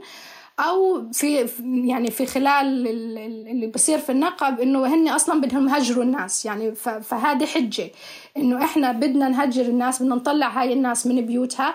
ليش بدنا نطلعها؟ لأنه هاي صحراء وإحنا بدنا نستصلح الصحراء. بس هو فعليا يعني حتى بالدراسات يعني تم إثبات إنه اللي هي ما يسمى ال ال الإقليم الجنوبي من فلسطين التاريخية يعني إذا بنحكي إنه هو 12500 كيلومتر مربع هن فعليا استصلحوا ما لا يزيد عن 800 كيلومتر مربع. فأنت بتحكي عن إشي يعود في, في الناتج الزراعي لأقل ممكن من واحد بالمية. والأغلبية ضلت صحراء ولساتها صحراء. فأنت وين وين هذا ال التغيير البيئي اللي عم بتسويه من من هاي الناحية. وبعدين انت لما بدك تفكر بالمستعمر يعني أوكي انت انت بدك تغير بيئيا طب ليش بتجرف كل شجر الزيتون اللي بتجرفه؟ وليش بتخلع كل هاي الأشجار اللي بيزرعوها الناس؟ طب ما هي هاي كمان جزء بيئي. آه فالحوار مع المستعمر دائما يعني هو حوار شوي صعب لأنه المستعمر جايب عقلية أصلا إنه لا أنا أنا هيك بدي أستفيد يعني من من من هاي هاي الأرض. فخصوصا موضوع الأشجار الحرجية السبب الهدف منها مش إنه أصلا يعمر الهدف منها بس إنه green washing اللي هو هذا عفوا الغسيل الأخضر. هسا من ناحية إنه قديش أثر هذا يعني على الفلسطيني يعني هو بدك ترجع تاريخيا يعني قديش كمان السياسات الإسرائيلية مثلا في في السبعينات والثمانينات كانت توجه فعليا الزراعة الفلسطينية لإنتاج اللي هي المنتجات اللي تتوافق مع متطلبات الاقتصاد الإسرائيلي سواء للاستهلاك المباشر أو لسد الثغرات في الصادرات الإسرائيلية زي ما حكيت مثلا مثال البندورة وشكل البندورة في كثير أمثلة عن اللي هي عشان يمنعوا منافسة السلع الإسرائيلية سواء محليا أو آه، أو يعني الأشياء اللي تصدر. وكمان يعني قديش إذا إذا بتفكر قديش عدد عدديا عدد الأشجار اللي تم تدميرها سواء في مناطق جيم أو في المناطق غيرها يعني الحمضيات الزيتون زراعة البساتين اللي هي يعني مثلا في غزة كتير كان في مناطق فعليا رشت بمبيدات حشرية خصوصا هي الحدود الشرقية لقطاع غزة. يعني تم رشها عشان ما ينمو فيها الأشجار أو ما ينمو فيها المحاصيل بشكل يعني سيستماتيك يعني بشكل مخصص صار هذا الحكي. نفس الحكي انحكى في حكوا لي مزارعين في منطقة مرج بن عامر في جنين إنه كان في فترة إنه في مبيدات حشرية ترش على هاي الأراضي علشان المزارع ما يقدر يزرع أرضه. وطبعا يعني الأشياء اللي ذكرتها من قبل إنه اللي هي تشجيع الزراعة الزراعة عفوا تشجيع العمل في المستوطنات تشجيع العمل في المناطق الإسرائيلية. وقديش هذا أثر على التمسك الواحد بأرضه واعتماده على الزراعة بشكل عام.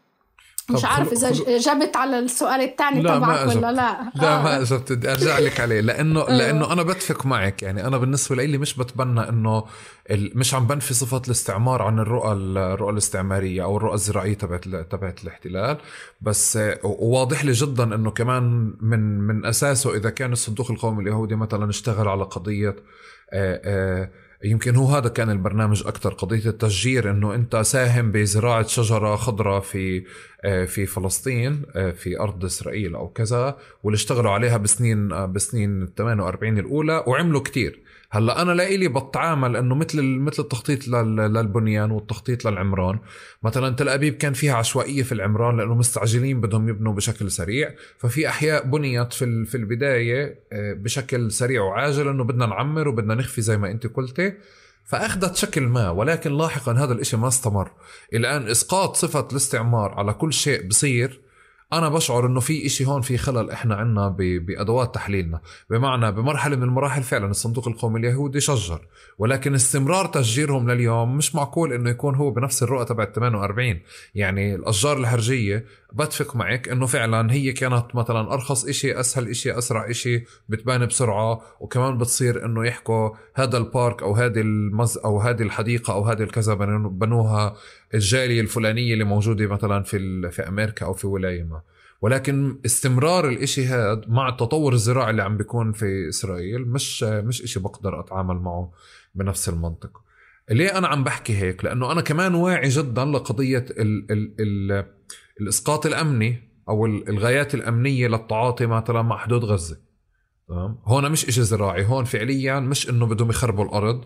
تمام؟ هون في إشي تاني بدهم يعني بدهم يمنعوا الحركة في الأرض.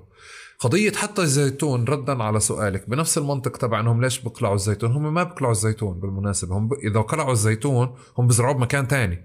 يعني هو فعليا أصلا أنت إذا بتيجي تتعاملي معه للأسف المنظر المؤلم أكثر بس أشوف المستوطنين عم بقطعوا. المؤلم أكثر بتخيل الشجر هذا بعد فترة أصحابه ببيعوه أو إنه الإسرائيليين بيشتروه أو باخذوه وبتشوفيه على التركات رايحين يعني يزرعوه في مكان تاني. يعني هذا هذا المنظر المؤلم أكثر فأنا لإلي حتى المنطق تبع إنه شوفوا هم شو بيعملوا. آه، آه، هون حتى بقضية الزيتون أنا مش آه، يعني كمان مش قاعد معي. فلإلي عم بتعامل بفكر صرت عم بتعاطى إنه في منطق بالتعاطي الزراعي واضح لي جدا بقضية التوجيه لزراعة الورد اللي هو بتم إسقاطه بأكثر من مكان آه، قضية تحويل الأغوار لقضية النخيل وكذا. آه، بس في أسئلة اللي أنا مش قادر أستوعبها تتعلق بالنقاب تتعلق كمان بأبو غوش بهناك. وبحس كل النقاشات أو البوستات اللي انكتبت والمقالات على الموضوع مبالغ فيها يعني في أفورة استعمارية هيك مشحونة. وبمكان تاني يمكن هيك إذا بدنا نصغر الإشي الإشي اللي هو الزعتر والزعتر الفارسي والهدول. يعني أجدادنا بيحكوا إنه صار كله أصلا. فأنا لإلي لما أنت بتيجي بتحكي إحنا أولاد مزارعين أولاد فلاحين لما بتيجي بيحكوا عن الموضوع هذا آه، بعيدا عن إسرائيل واحتلال وهيك واستعمار. بقولوا لك إنه هذه كمان بتقل. فصار في خلط عندي أنا ما بين إنه في نقاش بيئي إحنا لو كنا كمان ممكن نمنع إنه ممنوع يا جماعة اطلقتوا هذه انه بتحافظوا عليها ممكن إحنا نقول هذا الحكي. ولكن في سياق فعليا إنه إسرائيل حكت كذا كذا كذا في صار المقاومة تبعت إني أنا أطلع على الجبل وأحش كل الزعتر الفارسي اللي بالجبل.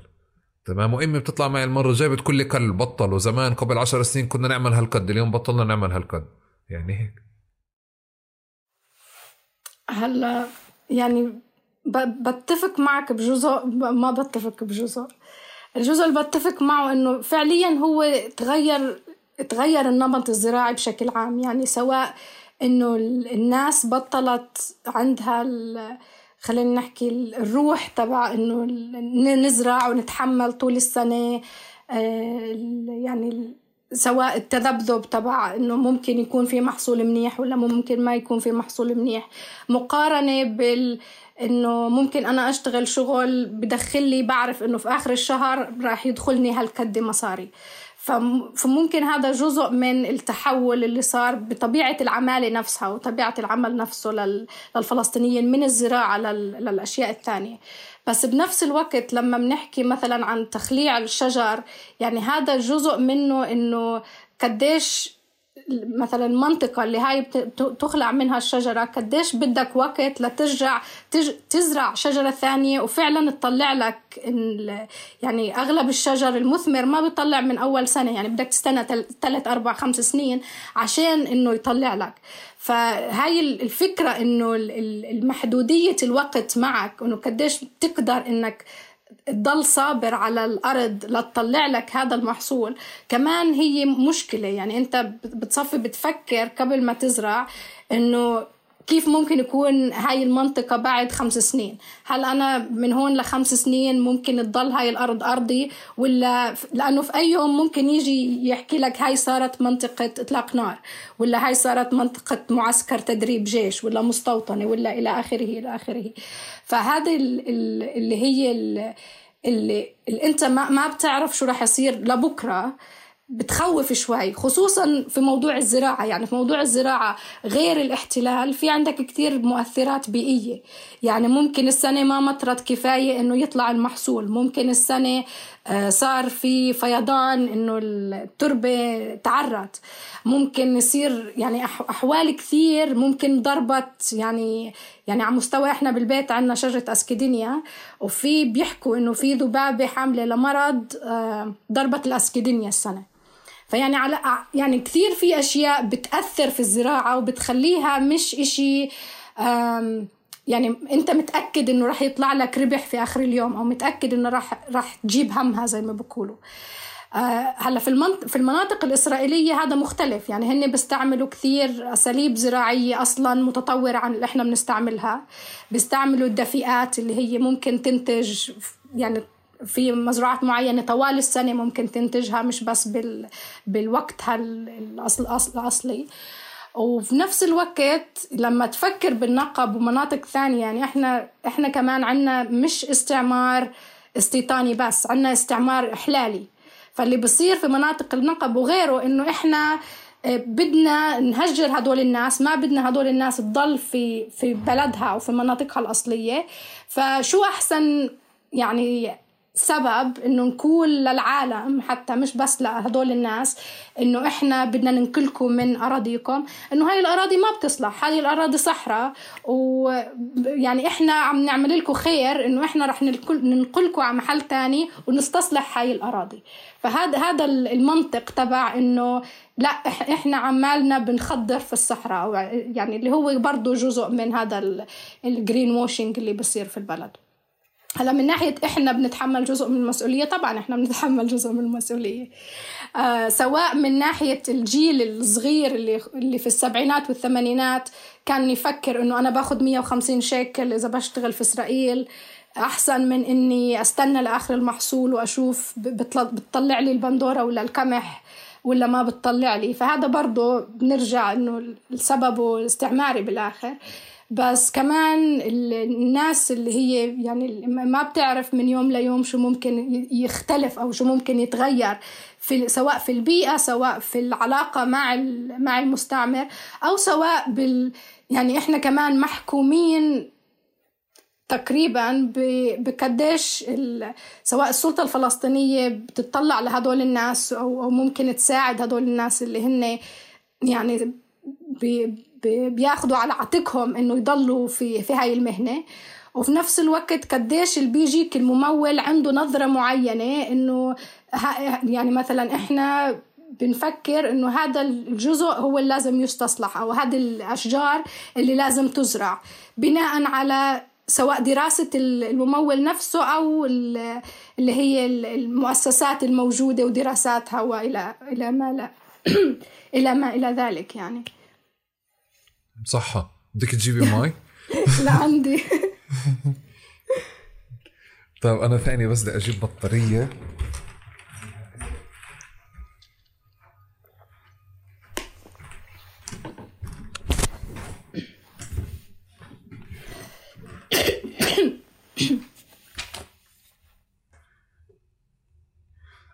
أنا أنا ليش بدي أرجع مرة تانية آه، آه، آه، يعني مرة تانية أثير الشك هذا واخضعه للنقاش؟ لأنه لما أنت تيجي تحكي مثلا على قضية إنه في النقب عم بكون في مزارع عنب وبتنتج أفضل أنواع النبيد طب أنا شو علاقتي في في, في المزارع هذه راح يكون بعد التحرير؟ بدي أشيلها يعني؟ ولا أنا بدي اسها بدي يعني؟ بشعر إنه بكل بساطة الفلسطيني راح ناخذ الأرض هذه تمام؟ وناخذ المزارع هذه اللي موجودة. يمكن النقاش يكون بس نخليها فعليا نبيد ولا ولا تصير تعمل مربى. يعني هذا هذا شكل النقاش اللي ممكن يكون. ومن مكان تاني وهون أنا تعالي نجرب يعني نسرد أكثر فيه إنه اللجان والمؤسسات والهيئات الإغاثية الزراعية اللي بتزرع المز... اللي بتزرع بتدعم المزارع فعليا بمناطق سيئة جزء من دعمها هي كمان أشجار حرجية. يعني كمان آه، آه، كمان خده مثلا إنه خد لك 120 سرو وزرعها أو خد لك 30 سرو وزرعها أو حوط أرضك يعني ماكسيموم ممكن هيك الإشي التجميل حوط أرضك بهذا الإشي.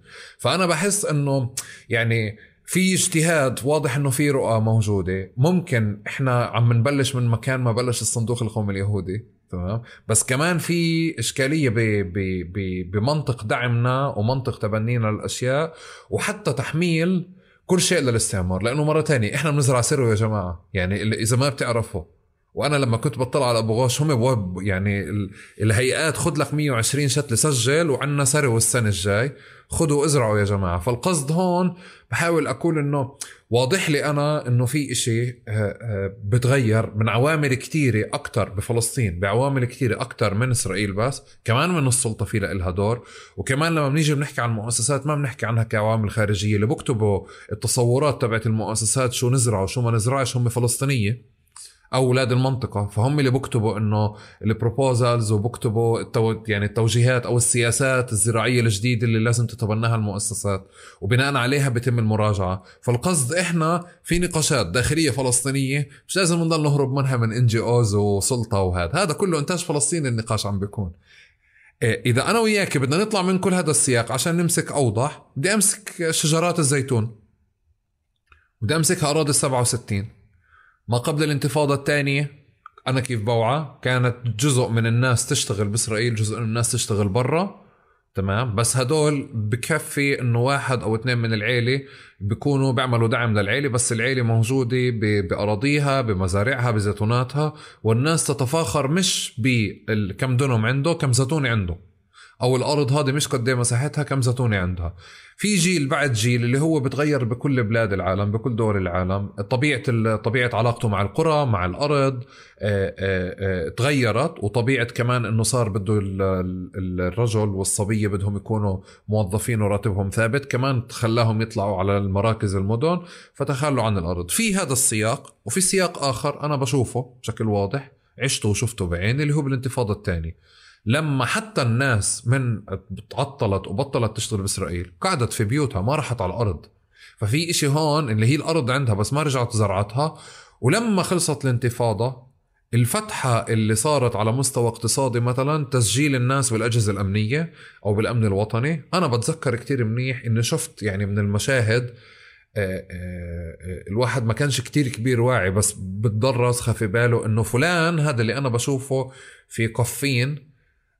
وكان بيشتغل بالأرض ومثلا بكون قاعد ورا التراكتور تبع أبوه ليش قاعد بده يسجل؟ أنا شفته في طول كرم بده يسجل لجهاز الأمن الوطني وصار فعليا عسكري موجود وهيك. ففي إشي اللي بحكي لك إياه مختلف ب ب ب بالسياق. آه، إذا بدنا نمسك شجرة الزيتون بس رح نلاقي إنه يعني فيها مشاهد يعني مؤسف الناس اليوم تستثقل حتى من أراضي الزيتون اللي عندها. إنه مش لاقي حدا يقطفها يجدها.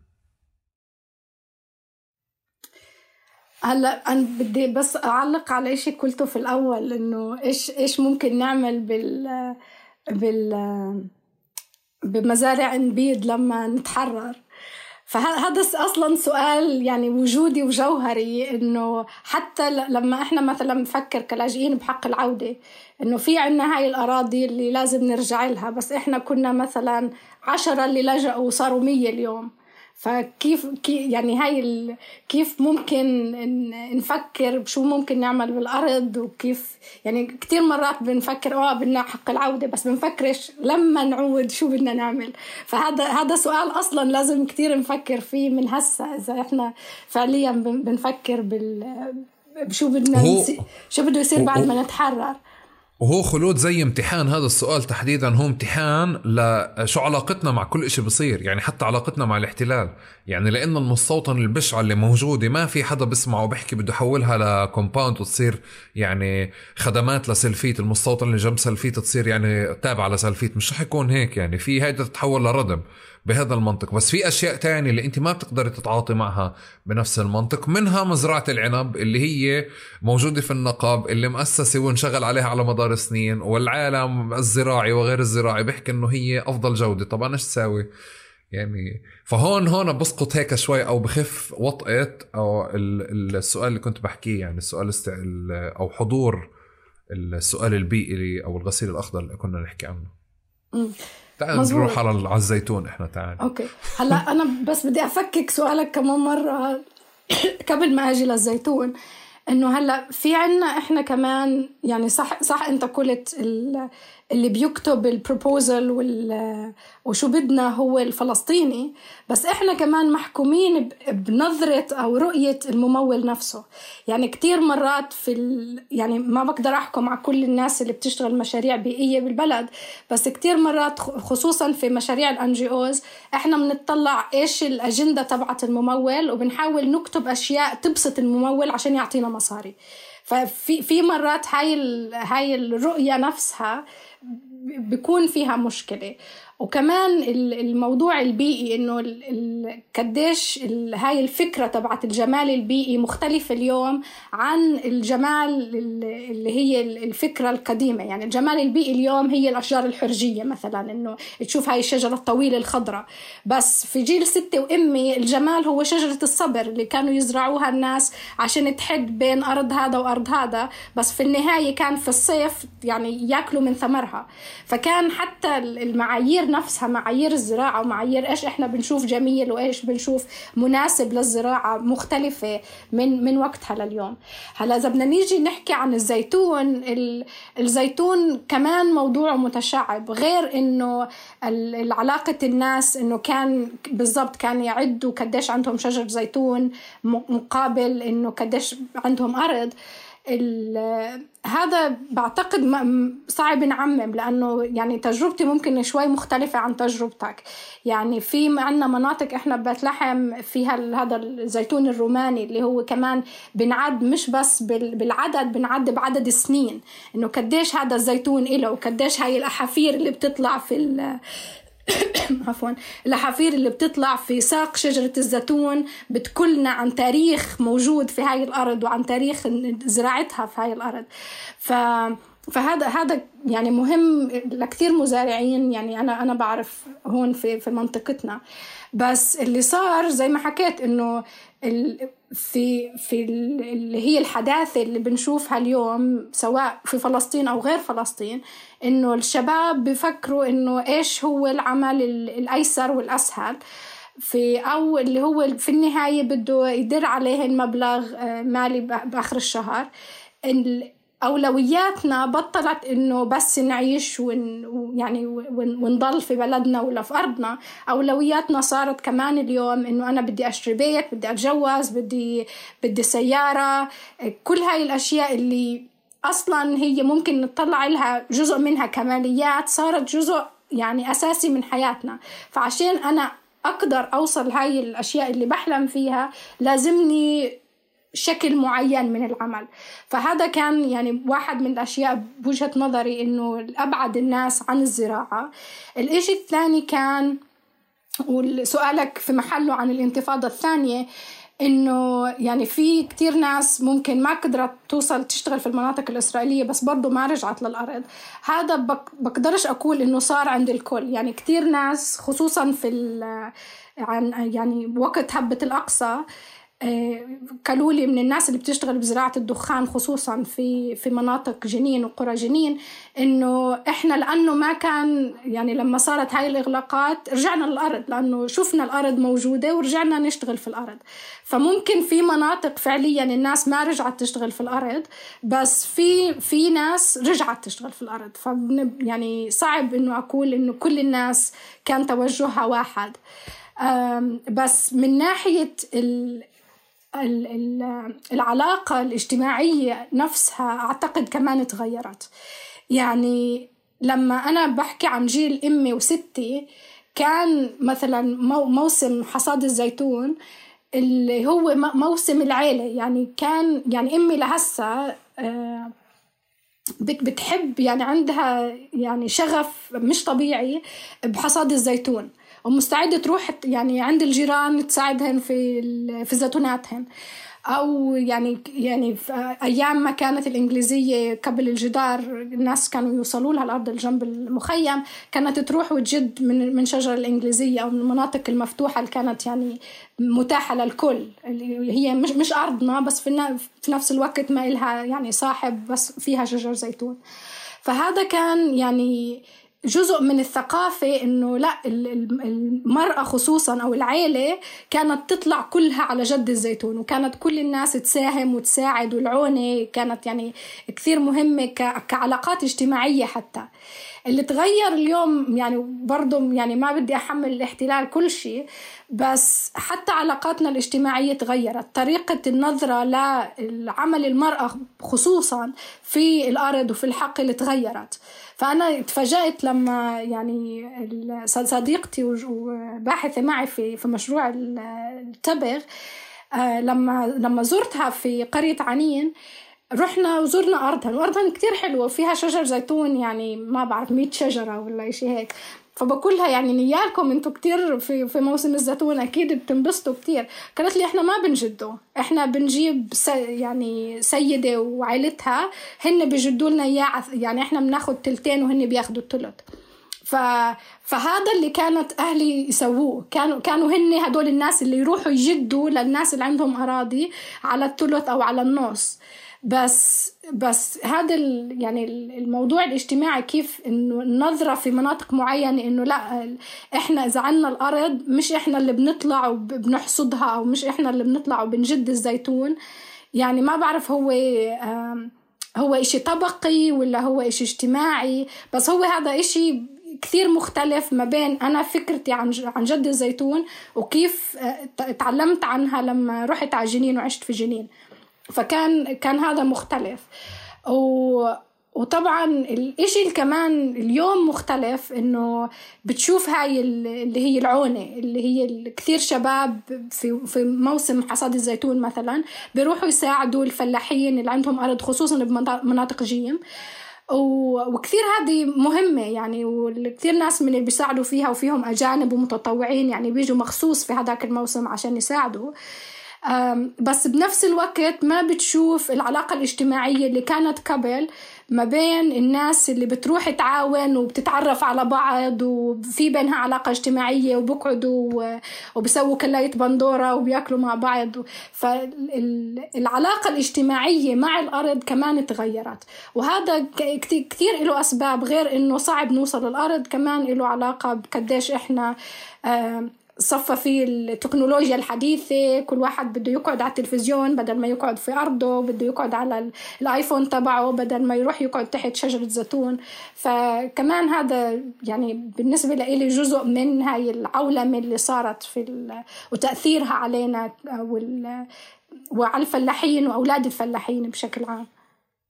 وبحالتنا آثارها بتكون مضاعفة وخطيرة جدا لأنه يعني أنا ممكن أفقد أرضي وأفقد زيتونتي وأفقد هي مش قاعدة لي يعني أو العلاقة معها أنا مجبور يضل في تواصل شخصي بيني وبينها بنفعش أوكل حدا يديرها لأنه آه، حتى توكيل حدا يعني ما حدا بوكل حدا بأرضه ولا ببيته ممكن يضمنوا إياها وهيك. آه، مزبوط آه، وكتير وكتير مخيف يعني.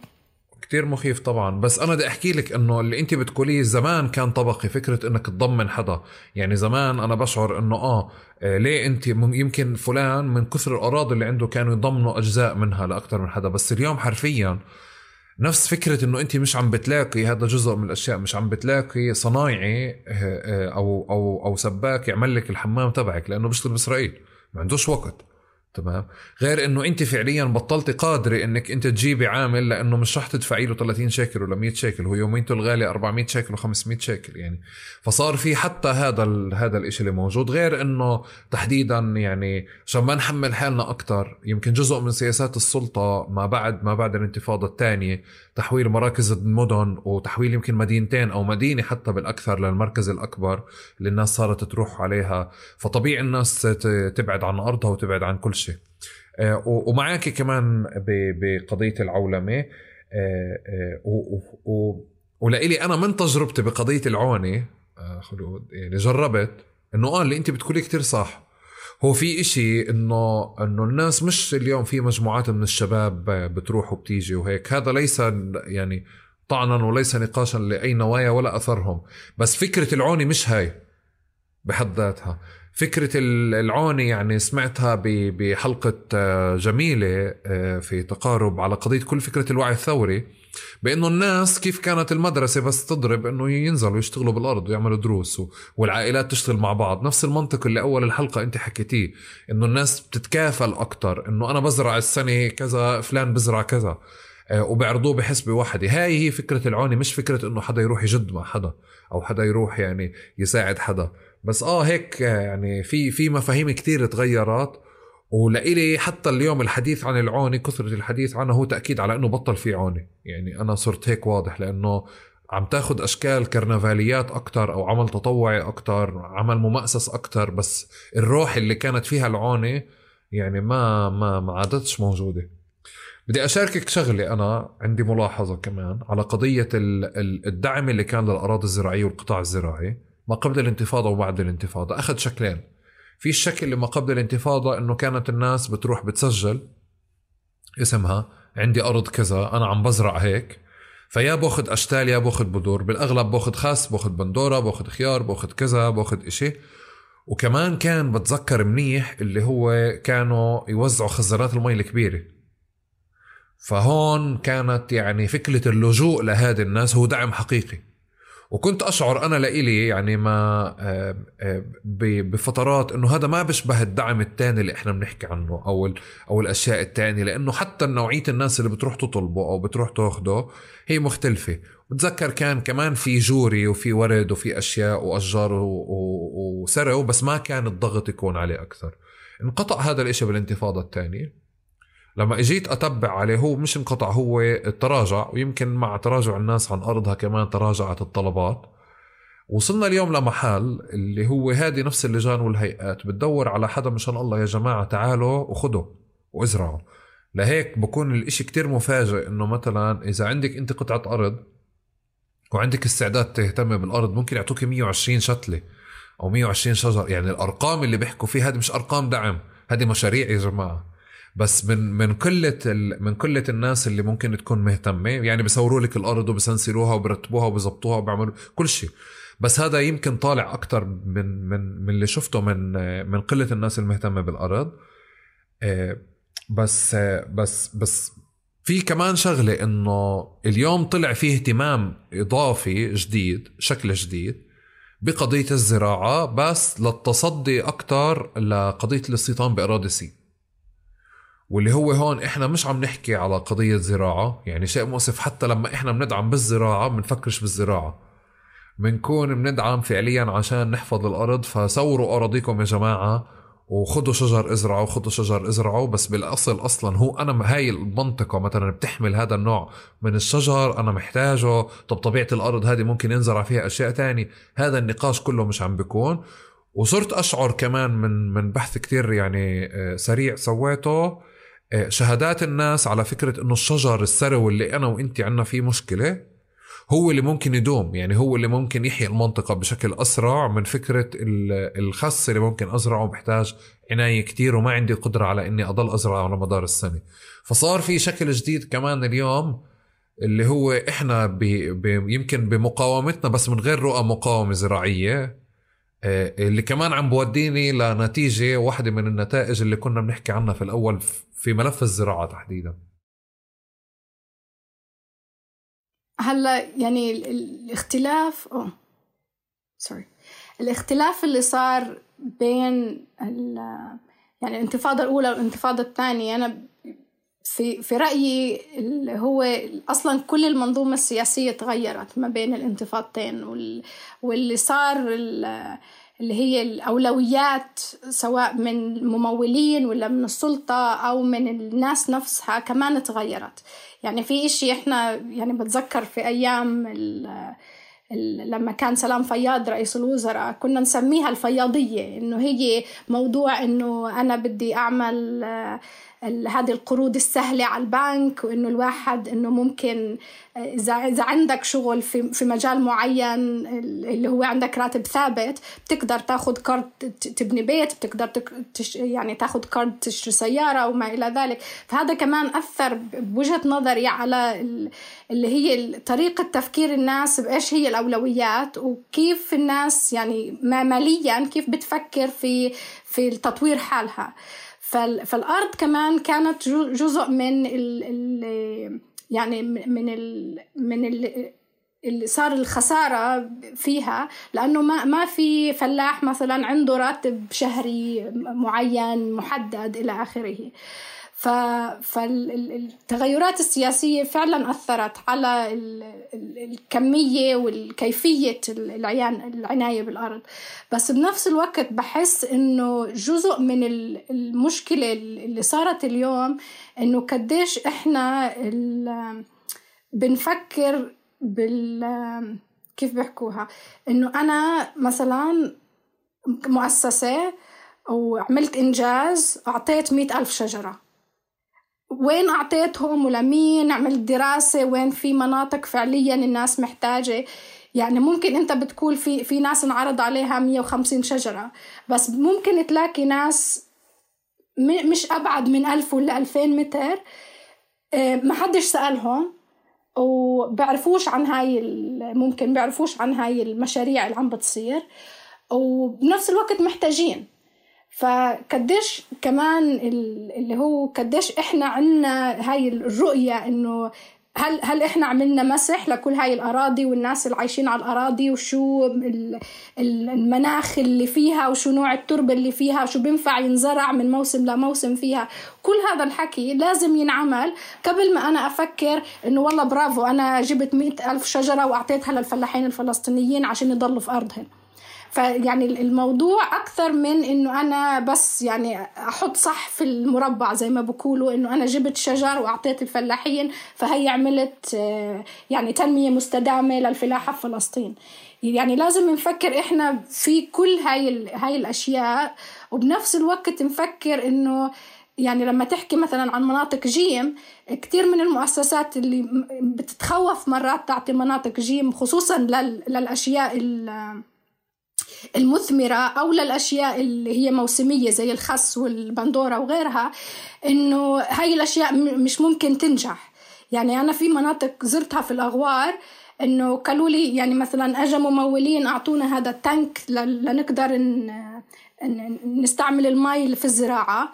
أجوا الإسرائيليين بعدها يمكن بأسبوع قطعوا المي عن التانك أخذوا التانك وراحوا.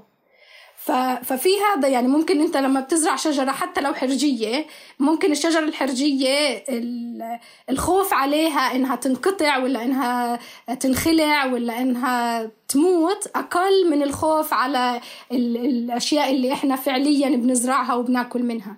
فممكن يعني على الأقل من الناس اللي أنا قابلتهم في الأغوار كان هذا هو التخوف.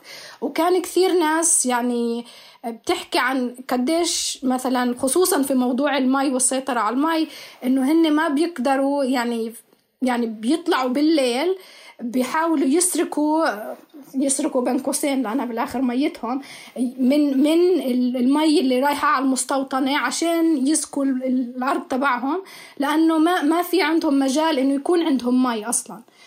فكل هاي الأشياء اللي لازم تكون موجودة عشان الزراعة تنجح وتضل لما تكون مش موجودة الناس بتصير تفكر مش بس بإنه أنا شو بدي أزرع لا إيش ممكن أزرع وضل. يعني كمان هذا هذه من القضايا اللي بتصير عنا. بتعرفي بتعرفي شكل الاحتلال أو شكل القمع عم باخذ أشكال كثيره وعم يعني عم بغير آه، آه، بغير كثير أشياء. آه، والهوامش تبعتنا عم بتقل كتير. بطل اليوم في عندك نقاش أصلا إنه أنت يكون عندك خزان مي بالأساس بدفق معك وإذا عملتي بركة مي عشان تجمع مية المطر بيجوا بكشفوا عليها بالليل. فالإشي كتير ضاق مش شوي يعني بلادنا كتير ضاقت علينا ومشكلتنا إنه يعني يمكن هذا جزء من البرنامج آه، خلود إنه هذا الحوار هو اللي بخليني أشوف قد إيه ضاقت الدنيا علينا. إنه إحنا آه وين كنا وين صرنا؟ اليوم أكثر من آه، من فكرة نقاش صورة صورة واحدة كل مرة. بدي بدي أروح للنقاش اللي بجمع كل هاد واللي لفتني وضليت أنا أفكر فيه نقاش الدخان في عبد واللي لإلي آه، ليه ملفت مرة تانية؟ لأنه في أرض C آه، آه، C اللي هي جزء منها راح ورا الجدار جزء منها ضل مع الجدار ففي فكرة اللي هو مصادرة الأرض طول الوقت هذا واحد. اثنين في نقاش رأس مالي نقاش بيتعلق بالشركات نفسها اللي هو تتحالف يعني يتحالف الاحتلال مع السلطة عليها بمعنى أنه أنت ممنوع تنتج أصلا دخان لأنه في شركات وهذا هذا الصنعة أو هذا الكار حكر على ناس. ولا ولا ولفترة ضلت فكرة صناعة الدخان إشي عيب في المنطقة. يعني يا إما عيب يا إما حرام أو إنه بخرب الأرض. ولكن كل هذه الصور النمطية انكسرت بالانتفاضة الثانية لما يعبد يعني خلت ال ال ال كل الضفة الغربية تدخن منها. والناس صارت تعرف إنه آه، السيجارة من عند فلان الفلاني أو إنه جاب دخان أو تبغ من عند فلان الفلاني آه، بجودة عالية. فانكسرت كل المقولات اللي هي قضية إنه هذا حرام ولا عيب ولا بخرب الأرض أو ايا كان وانتشر في السوق. اليوم عم نحكي على مشهد نرجع له لقمع أكثر ومصادرة أكثر وصارت الزراعة بحد ذاتها آه، عبارة عن تهريب يعني أو شكل من أشكال التهريب والاختفاء. فخبرينا هو تهريب بس كمان مقاومة. يعني الناس بت... بت... يعني كتير ناس بت... بتحكي عن موضوع زراعة الدخان كجزء من مقاومتهن اليومية للاحتلال. هلا يعني موضوع الدخان كتير فيه تشعبات زي ما انت حكيت و وجزء منها تاريخي. يعني زراعة الدخان بترجع للعهد العثماني اللي دخلوا الدخان في الأول على ترشيحة ومناطق الشمال فلسطين التاريخية ومن هناك يعني حسب ما الناس كلت لي بيعبد إنه اجى هديه لسكان يعبد من اهلهن في ترشيحة. وصار ينزرع في مناطق يعني أحواض جنب البيت وللاستهلاك الشخصي. وبنفس الوقت اللي صار بعد الانتفاضة الثانية إنه الناس يعني كان في تشعب من من أكثر من ناحية. كان في ناحية مادية إنه الناس في جزء منها بطلت تقدر تشتغل في المناطق الإسرائيلية أو إنه بدها تزرع أرضها بس مش عارفة شو تزرعها. من ناحية مادية إيش ممكن يكون مجدي ماديا. ومن ناحية ثانية كان في طلب يعني في الآخر هو عرض وطلب فلما تحكي عن باكيت دخان بينباع بأربعة شيكل مقارنة مع باكيت دخان بينباع بعشرين شيكل خصوصا يعني مثلا إنه ال tax اللي هي الضريبة على الدخان عالية عنا. ف... فلما تحكي عن هاي الفرق وبتحكي عن واحد دخل دخله باليوم مثلا 20 30 شيكل وبده يدخن بصفي إنه صعب إنه يدخن أبو العشرين ولا أبو الخمسة وعشرين. بس أنت لما ال 20 سيجارة بتنباع ب 4 شيكل فهذا بصفي في في المستوى الدخل تبعي وتبع الناس اللي ما بتقدر يعني تدخن إشي عالي. آه وبنفس الوقت اللي صار في يعبد وبعدين انتشر في قرى يعني إحنا اليوم لما بنحكي عن زراعة الدخان في الضفة ما ما بنحكي يعبد يعني ممكن يعبد هي مملكة الدخان زي ما بسموها بس من يعبد انتقل في مناطق كتير أراضي في عرابة في رمانة في زبوبة وكثير من المناطق القرى جنين اللي بينزرع فيها الدخان اليوم. طبعا في يختلف في ناس عندها مثلا دنم أو دنمين بتزرع يعني بس على أساس إنه أنا بدي أجيب يعني إنه أعيش خلال السنة وأعيش عائلتي وما بين ناس بتزرع 100 دنم وعندها يعني بتحس إنه هذا بزنس صفى إنه هذا هو يعني بشغل أيدي عامل كتير بجيب نسوان تلف له أو تشكله بالبيت آه بيطلع دخل يعني ممكن يعني مجدي أكثر من اللي بيزرع دنم أو دنمين بالدخان. بس بتلاقي هذا وبتلاقي هذا يعني سواء بيعبد أو بغيرها. اللي صار في موضوع الدخان إنه بتلاقي كل واحد بيفسر لك. هلأ في ناس يعني حتى لليوم أنت بتحكي وصحيح هذا الحكي إنه تغيرت النظرة لزراعة الدخان بس في ناس حتى لليوم قالوا لنا إنه ما بيرضى واحد يضمن أرضه لزراعة الدخان لأنه لسه بفكر إنه في ناس بتفكر إنه هذا بخرب الأرض وفي ناس بتفكر إنه هذا حرام. فهذا لسه موجود مع إنه ممكن هذه الأقلية القليلة مقارنة بإنها كانت هاي الأغلبية في زمان. واللي صار إنه اولا الناس بتحكي عن اللي هو حكينا عنه قبل المنافسة الإسرائيلية. إنه أنا إذا بدي أزرع أرضي قمح ولا شعير ولا بندورة في النهاية رح تيجي البضاعة الإسرائيلية على السوق. بضاعتي حتى لو إنها أحسن من البضاعة الإسرائيلية وعارفين الناس منين جاية بس في النهاية الناس بتشتري على قد هي شو بتقدر. فإذا كيلو البندورة أنا بقدر أبيعه بخمسة شيكل وجاي من المناطق الإسرائيلية بثلاث شيكل الناس رح تشتريه من المنطقة الإسرائيلية أو من يعني المستورد الإسرائيلي. هلا اللي صار إنه الدخان ما له هذا السوق. يعني الدخان ما له منافسة. فالدخان سعره من عشر سنين لليوم بضل تقريبا نفس السعر.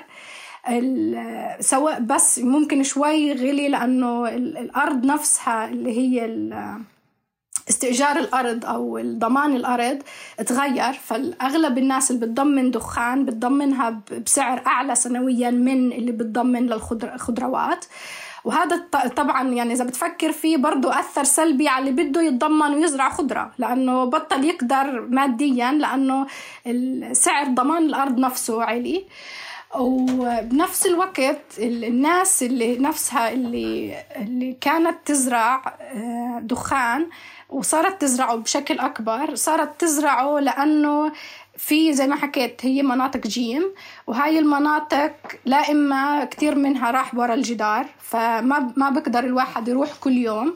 الدخان الناس بتحكي إنه أنا بزرعه خلص برميه بالأرض وبرجع مثلا كل أسبوعين بطل عليه. ما بده يعني أغلبه آه، إلا اللي مزروع في في نفس القرى وفيها مي القرى بزرعوا اللي هو مروي. بس أغلبه بعلي. آه الناس برضو اللي بتزرع الدخان بتفكر إنه آه هذا يعني ما بده العناية اللي بياخدها المزروعات الثانية. يعني إذا بدي أزرع خس ولا فكوس ولا خيار ولا من, من هاي المزروعات. وبنفس الوقت اللي هو الإشي اللي أنا كثير صدمني وهو يعني مش موجود عندنا بيت لحم بس أنا شفته جنين إنه كثير المستوطنات اللي حوالين القرى المستوطنين اللي فيها كثير شرسين وهذا يعني المستوطنين كلهم يعني مش مناح بس بس أنا قصدي يعني بشكل مباشر بيجيبوا تراك فيه خنازير برية وبطلقوها على الأراضي. فهذا يعني فيش أبشع من هيك يعني يعني في أبشع يعني اذا بدي أفكر بالمستوطنين في الخليل. بس بس يعني تتخيل البشاعة إنه أنا حتى إذا إذا مثلا زارع حوالين الدار وبهتم في هذا ال هذا ال الإشي اللي أنا زارعه وكل يوم بسكيه وكل يوم بعشب حواليه وفجأة يجيني هذا الخنزير البري ياكل كل إشي ويدمر كل إشي أنا زرعته. فنبتة الدخان وغير الدخان البامية هن النباتين اللي قالوا لنا عنهن المزارعين إنه ما بيهاجمهن الخنزير. البامية شواكها كثير طويلة وبس كمان مقارنة بزراعة الدخان تلقيط البامية كتير صعب. آه، مقارنة بتلقيط الدخان اللي هو يعني صعب بصفي بس أسهل. تلقيط البامية بالأغلب الستات بيعملوه تلقيط الدخان بيعملوه الرجال. آه وكمان هذا خلق يعني اللي هي ال ال الفصل الجندري خلينا نحكي بين في المهام نفسها في مين اللي بيشتغل إيش في في سلسلة إنتاج التبغ بس من ناحية أرض وزراعة كثير الناس كانت تقول لنا هذا إنه أنا أرضي ما بقدر إذا بدي أزرع فكوس إذا ما بتلقط كل يوم ما بنباع. بس أنا إذا بزرع دخان إذا بروح كل أسبوعين مرة ولا لما تفتح البوابة في الجدار ولا بتسلل لما يكون فيش جنود يعني حوالين الأرض كتير أسهل من إني أروح وألقط و... وكمان من ناحية عناية بالأرض. يعني مثلا كتير مناطق ما بتقدر تدخل اللي هو الجارور اللي يجروا في الأرض قبل قبل ما تزرعها. ما بتقدر تدخل يعني الأسلاك إذا إذا بدك تشيكها أو إلى آخره. من الأشياء الممكن اللي يعملها المزارع ليحمي أرضه ما بيقدر يعملها بسبب السياسات الاستعمارية في في مناطق جيم. فصفى اللي هو الدخان هو ممكن الخيار الأسهل والأكثر إجداء ماديا.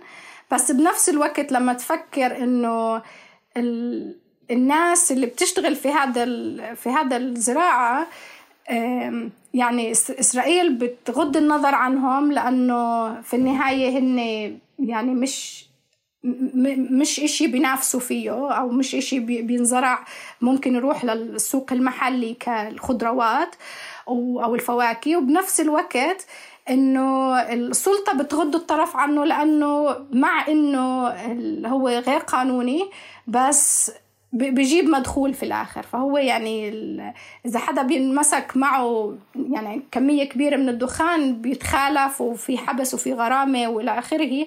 بس بنفس الوقت بغضوا النظر عنه لأنه يعني ممكن لأنه ما في خيار لأنه إذا إذا أنت بدك تقول لكل هدول الناس اللي هن بالآلاف اليوم بيشتغلوا بالدخان أنت ما بتقدر تشتغل بالدخان. طب تعال أنت مش أنت السلطة تبعتنا؟ طب شو الخيار؟ أعطيني خيار تاني. امنع البضاعة الإسرائيلية تدخل على سوقي.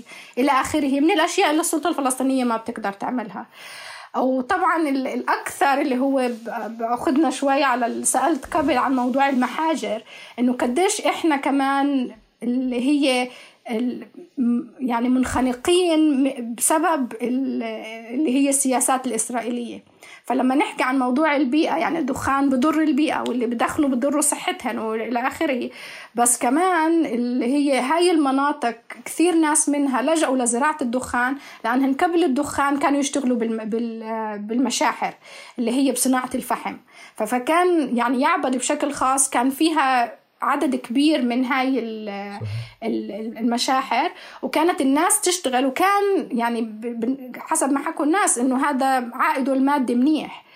بس بسبب الأشياء البيئية حسب يعني ما ما الاحتلال بيدعي إنه سكروا كل هاي المحاجر وهدم عفوا المشاحر وهدموها. فكتير ناس بين يوم وليلة كانوا يعتمدوا اعتماد تقريبا كامل على نوع من العمالة بطل عندهم هذا النوع من العمالة وصفى بدهم يلاقوا مصدر تاني للدخل. وشو هذا المصدر؟ صفى المصدر الدخان. فكمان يعني هي سلسلة متداخلة متشعبة. هي سلسلة متكاملة لتحكي لنا يعني آه، جميع العوامل وجميع أشكال القمع سواء شيء اقتصادي شيء يعني شيء بيتعلق بالأرض بشكل مباشر آه، قدرة الناس آه، كان كان موضوع يعني كتير ملفت وأنا انبسطت إني رجعت أسمع عنه من من أول وجديد. يعني ممنون لك وصراحة أسعدتيني لما شفت العرض أصلا الكبير وقتها. يعني هذا بنوعية عرض مثل هيك كان لازم أصلا يعني هذه ترجعي تعمليها وتقدميها يوتيوب بالمناسبة على على شكل العرض اللي سويتيه. بدي بدي أحكي آخر إشي اللي هو يمكن في نمط طارئ أو أو شكل طارئ عم بيكون اليوم موجود بسمع عنه بس آه، آه، فحصته اقتصاديا يمكن بس ما فحصته على مستوى الزراعة. آه، اللي هو أنماط المزارع الصغيرة اللي موجودة في يمكن برام الله بالأكثر. كل فترة وفترة بتذكر قبل عشر سنين بلشت واحدة يمكن أول أول مبادرة لقطعة أرض وزرعوا فيها فطر. بعدين كملوا أو ما كملوا مروا بكتير آه، آه، عقبات على مستوى التصدير على مستوى الاستهلاك الداخلي الكلف وغيرها والمنافسة مع المنتج الإسرائيلي.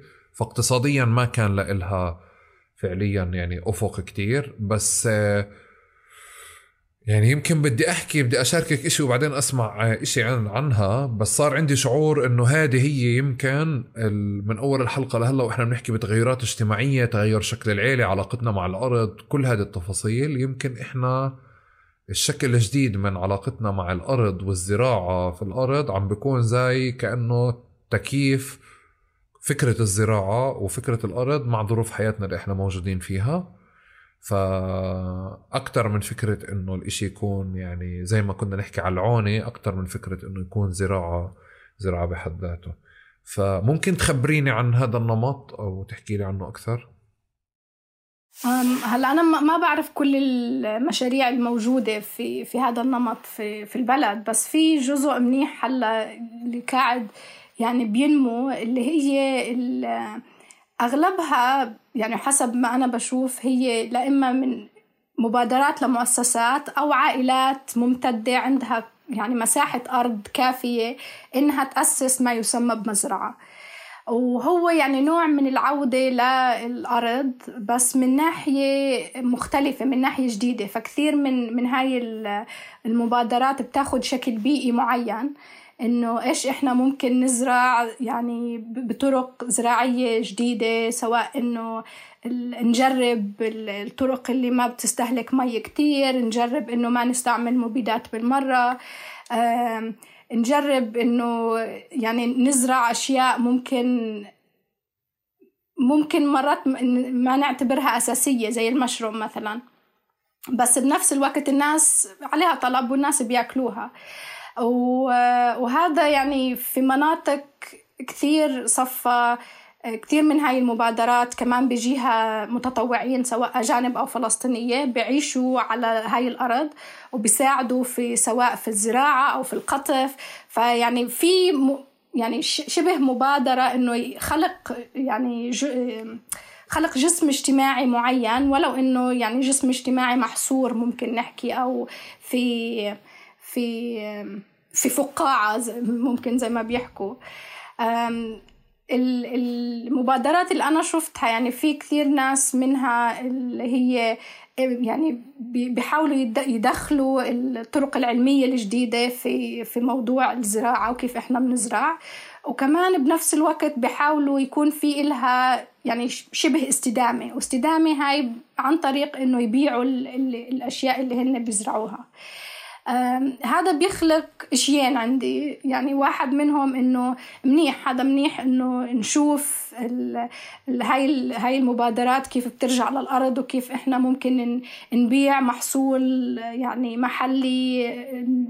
بنعرف من وين جاي بنعرف إنه مش مش مزروع لل يعني الاستهلاك الكبير. يعني فإحنا بنعرف إنه يعني مثلا هذا bio زي ما بيحكوا يعني أو organic مثلا يعني هاي من المصطلحات اللي كتير بيستعملوها بس بنفس الوقت يعني في أغلب الأحيان هي بتنباع يعني أو حسب ما شفت أنا بتنباع بسعر أعلى من السعر الممكن تلاقي نفس هذا المحصول في السوق. فعشان هيك بحس إنه بت بت بتتوجه أو أو الناس اللي ممكن تشتري هذا المحصول هن ممكن اللي إحنا بنسميهم بوجي النخبة يعني اللي هن ممكن يكون برضه نرجع إنه فيها جزء من الطبقية إنه لمين هاي هذا المنتج في النهاية بتسوق.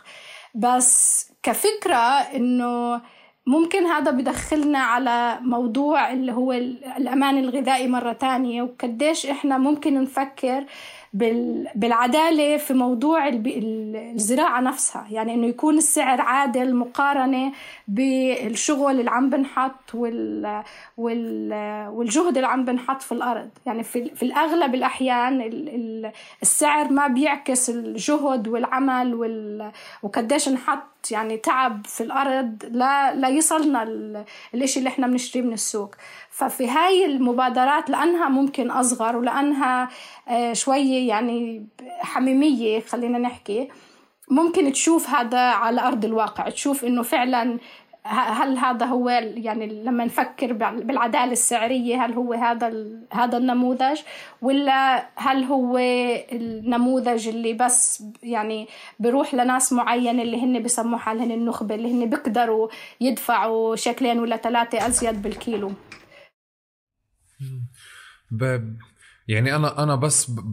بتفائل بشغلتين إنه يمكن في ناس بدل ما بدل ما تضل تدور على مخارج من من ضيق الحياة اللي موجودة في البلد لقت هذا يعني لقت هيك مخرج هيك شكله.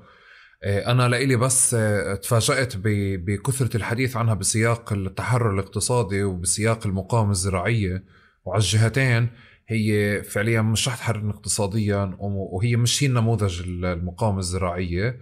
بس بشعر إنه صار في زي آه، على الأقل إعادة آه، إحياء فكرة الزراعة بشكل لطيف اللي الواحد إذا عنده قطعة أرض ممكن يرجع يفكر فيها لأنه في ناس موجودة آه، في X أو Y من القرى أو كذا وبزرعوا وبيطلعوا أشياءاتهم والإشي بيتم تقديمه بشكل يعني modern ولطيف وملفت وحلو وجذاب وهيك. فممكن ترجع الفكرة من أول وجديد لجيل جديد وبظن هذا هم عم بيساهموا فيه حق يعني فعلا.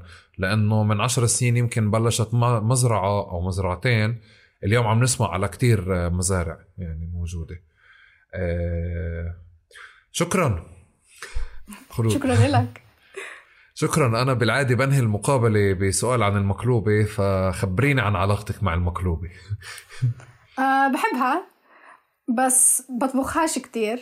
يعني لأنه أنا عايشة لحالي ف يعني بحب المقلوبة أمي ومقلوبة خواتي أكتر إشي يعني عنصرية شوي. ما عمريش بحياتي أكلت المقلوبة بلحمة. ممكن لأنه إحنا ما كناش أصلا نقدر نجيب اللحمة أيام أيام ما كنت صغيرة وضلت إنه متعودين على مقلوبة الدجاج. أه بحبها في يعني بإيش بكون موسمي؟ يعني إذا الموسم موسم زهرة يعني بحبها بالإشي بموسمه مش بال بالجهتين زهرة وبتنجان. بس بشكل عام يعني سواء مقلوبة أو إشي تاني فلسطيني بحس إنه أكلنا كمان أكل وبي يعني. ودايما بتطبخه يعني بعرفش كيف أنت بتفكر. بس يعني أنا بطبخ المقلوبة إذا عندي ضيوف. بس بس بحسش إنها مستاهلة إنه أطبخها إنه أنا بدي أكلها لحالي. ف... لا طبعا لا, لا انت مختلف عني في هذا ال... لا شو لا أنا مش مختلف أنا بالضبط أنت أنا مش مش ضيوف ضيوف كتير يعني المقلوبه آه هاي بعملها عشان اثنين. يعني صعب إنه الواحد يعملها عشان واحد ونص وناكلها ثلاثة إنك تقعد لازم يكون في عيلة يعني. بالضبط وكل أكلاتنا هيك يعني تقريبا هي أكلات بتطبخها للعائله شكرا جزيلا خلود يعطيك ألف عافية. يعني آه، ساعدتيني هيك بلملمة آه، مجموعة من الصور تركيب البازل من أول وجديد. آه، يمكن يعني بدل ما نروح أناقش كنت الفراولة ولا الورد ولا الزيتون ولا ولا كذا كنت محتاج أعمل هذا الجولة معك. ومحتاج أعمل الجولة هذه مع حدا فعليا عنده علاقة مع الأرض يعني. فكنت مبسوط جدا إنه إنه لقيتك ومبسوط على على اللقاء كيف كان. ما بعرف إذا بدك تحكي أي شيء بترك لك المايك. وبعدها بننهي. يعني شكرا مش لازم طبعاً. يعني فيش شيء لازم يعني تحكي. هو شكرا بس اذا نسيتي شيء شكرا كثير يعني على الاستضافة وشكرا كمان إنه سمحت لي إنه أحكي في هاي المواضيع لأنه في النهاية مواضيع بتهمني وبتهم بعتقد الفلسطينية بشكل عام. وبحس إنه يعني إحنا بمعركة تقريبا. فقديش إحنا بنقدر يعني يضل جذورنا راسخة بالأرض هو قديش إحنا بنقدر إنه ننتصر في هاي المعركة. ف يعني كثير بحب إنه يضل هذا الاتصال مع الأرض ويزيد إن شاء الله. وهلأ في سياحة بيئية وفي كتير يعني صور من العودة للأرض وإنت ذكرت بعضها. ف... فإن شاء الله نشوف أكثر الناس بترجع للأرض و... ونقدر نرجع لأرضنا كلها يوما ما. و... وإن شاء الله لما نرجع ب... بنقدر نرجع نعيد زراعتها زي ما كان أهلنا يزرعوها وأحسن. وشكرا كثير مرة تانية للاستضافة وإن شاء الله ما كنتش طولت عليك وتكلت إن شاء الله يعطيه إن شاء الله وشكرا جزيلا لك وأهلا فيك ضيفي في آه، ضيف صديقة. أنت بلشت ضيفي وبتنتهي الحلقة صديقة لتقارب فعليا فتقارب منصتك ودائما بحب أسمع منك يعني مقترحات لأفكار وضيوف وإذا في عندك يعني أسئلة بتشغلك بساعدك آه، نفكر فيها سوا. شكرا لك خلود. شكرا لكم يا جماعة. يعطيكم ألف عافية. بدي أرجع آه، تذكرت اليوم ما نسيتش زي كل مرة. آه، أنوه ل... وأشكركم مقدما على اشتراككم بالقنوات قنوات الاستماع أو اليوتيوب تشغيل الإشعارات آه، متابعة تقارب ومشاركة يعني المحتوى اللي موجود أو اقتباس اقتباس المحتوى اللي نحكي عنه خاصة للناس اللي وصلت معنا لهون. وكمان تقارب برحب دائما بأسئلتكم استفساراتكم مباشرة من خلال الروابط اللي موجودة في آه، وصف الحلقة. شكرا جزيلا لكم ونشوفكم في حلقة قادمة. شكرا.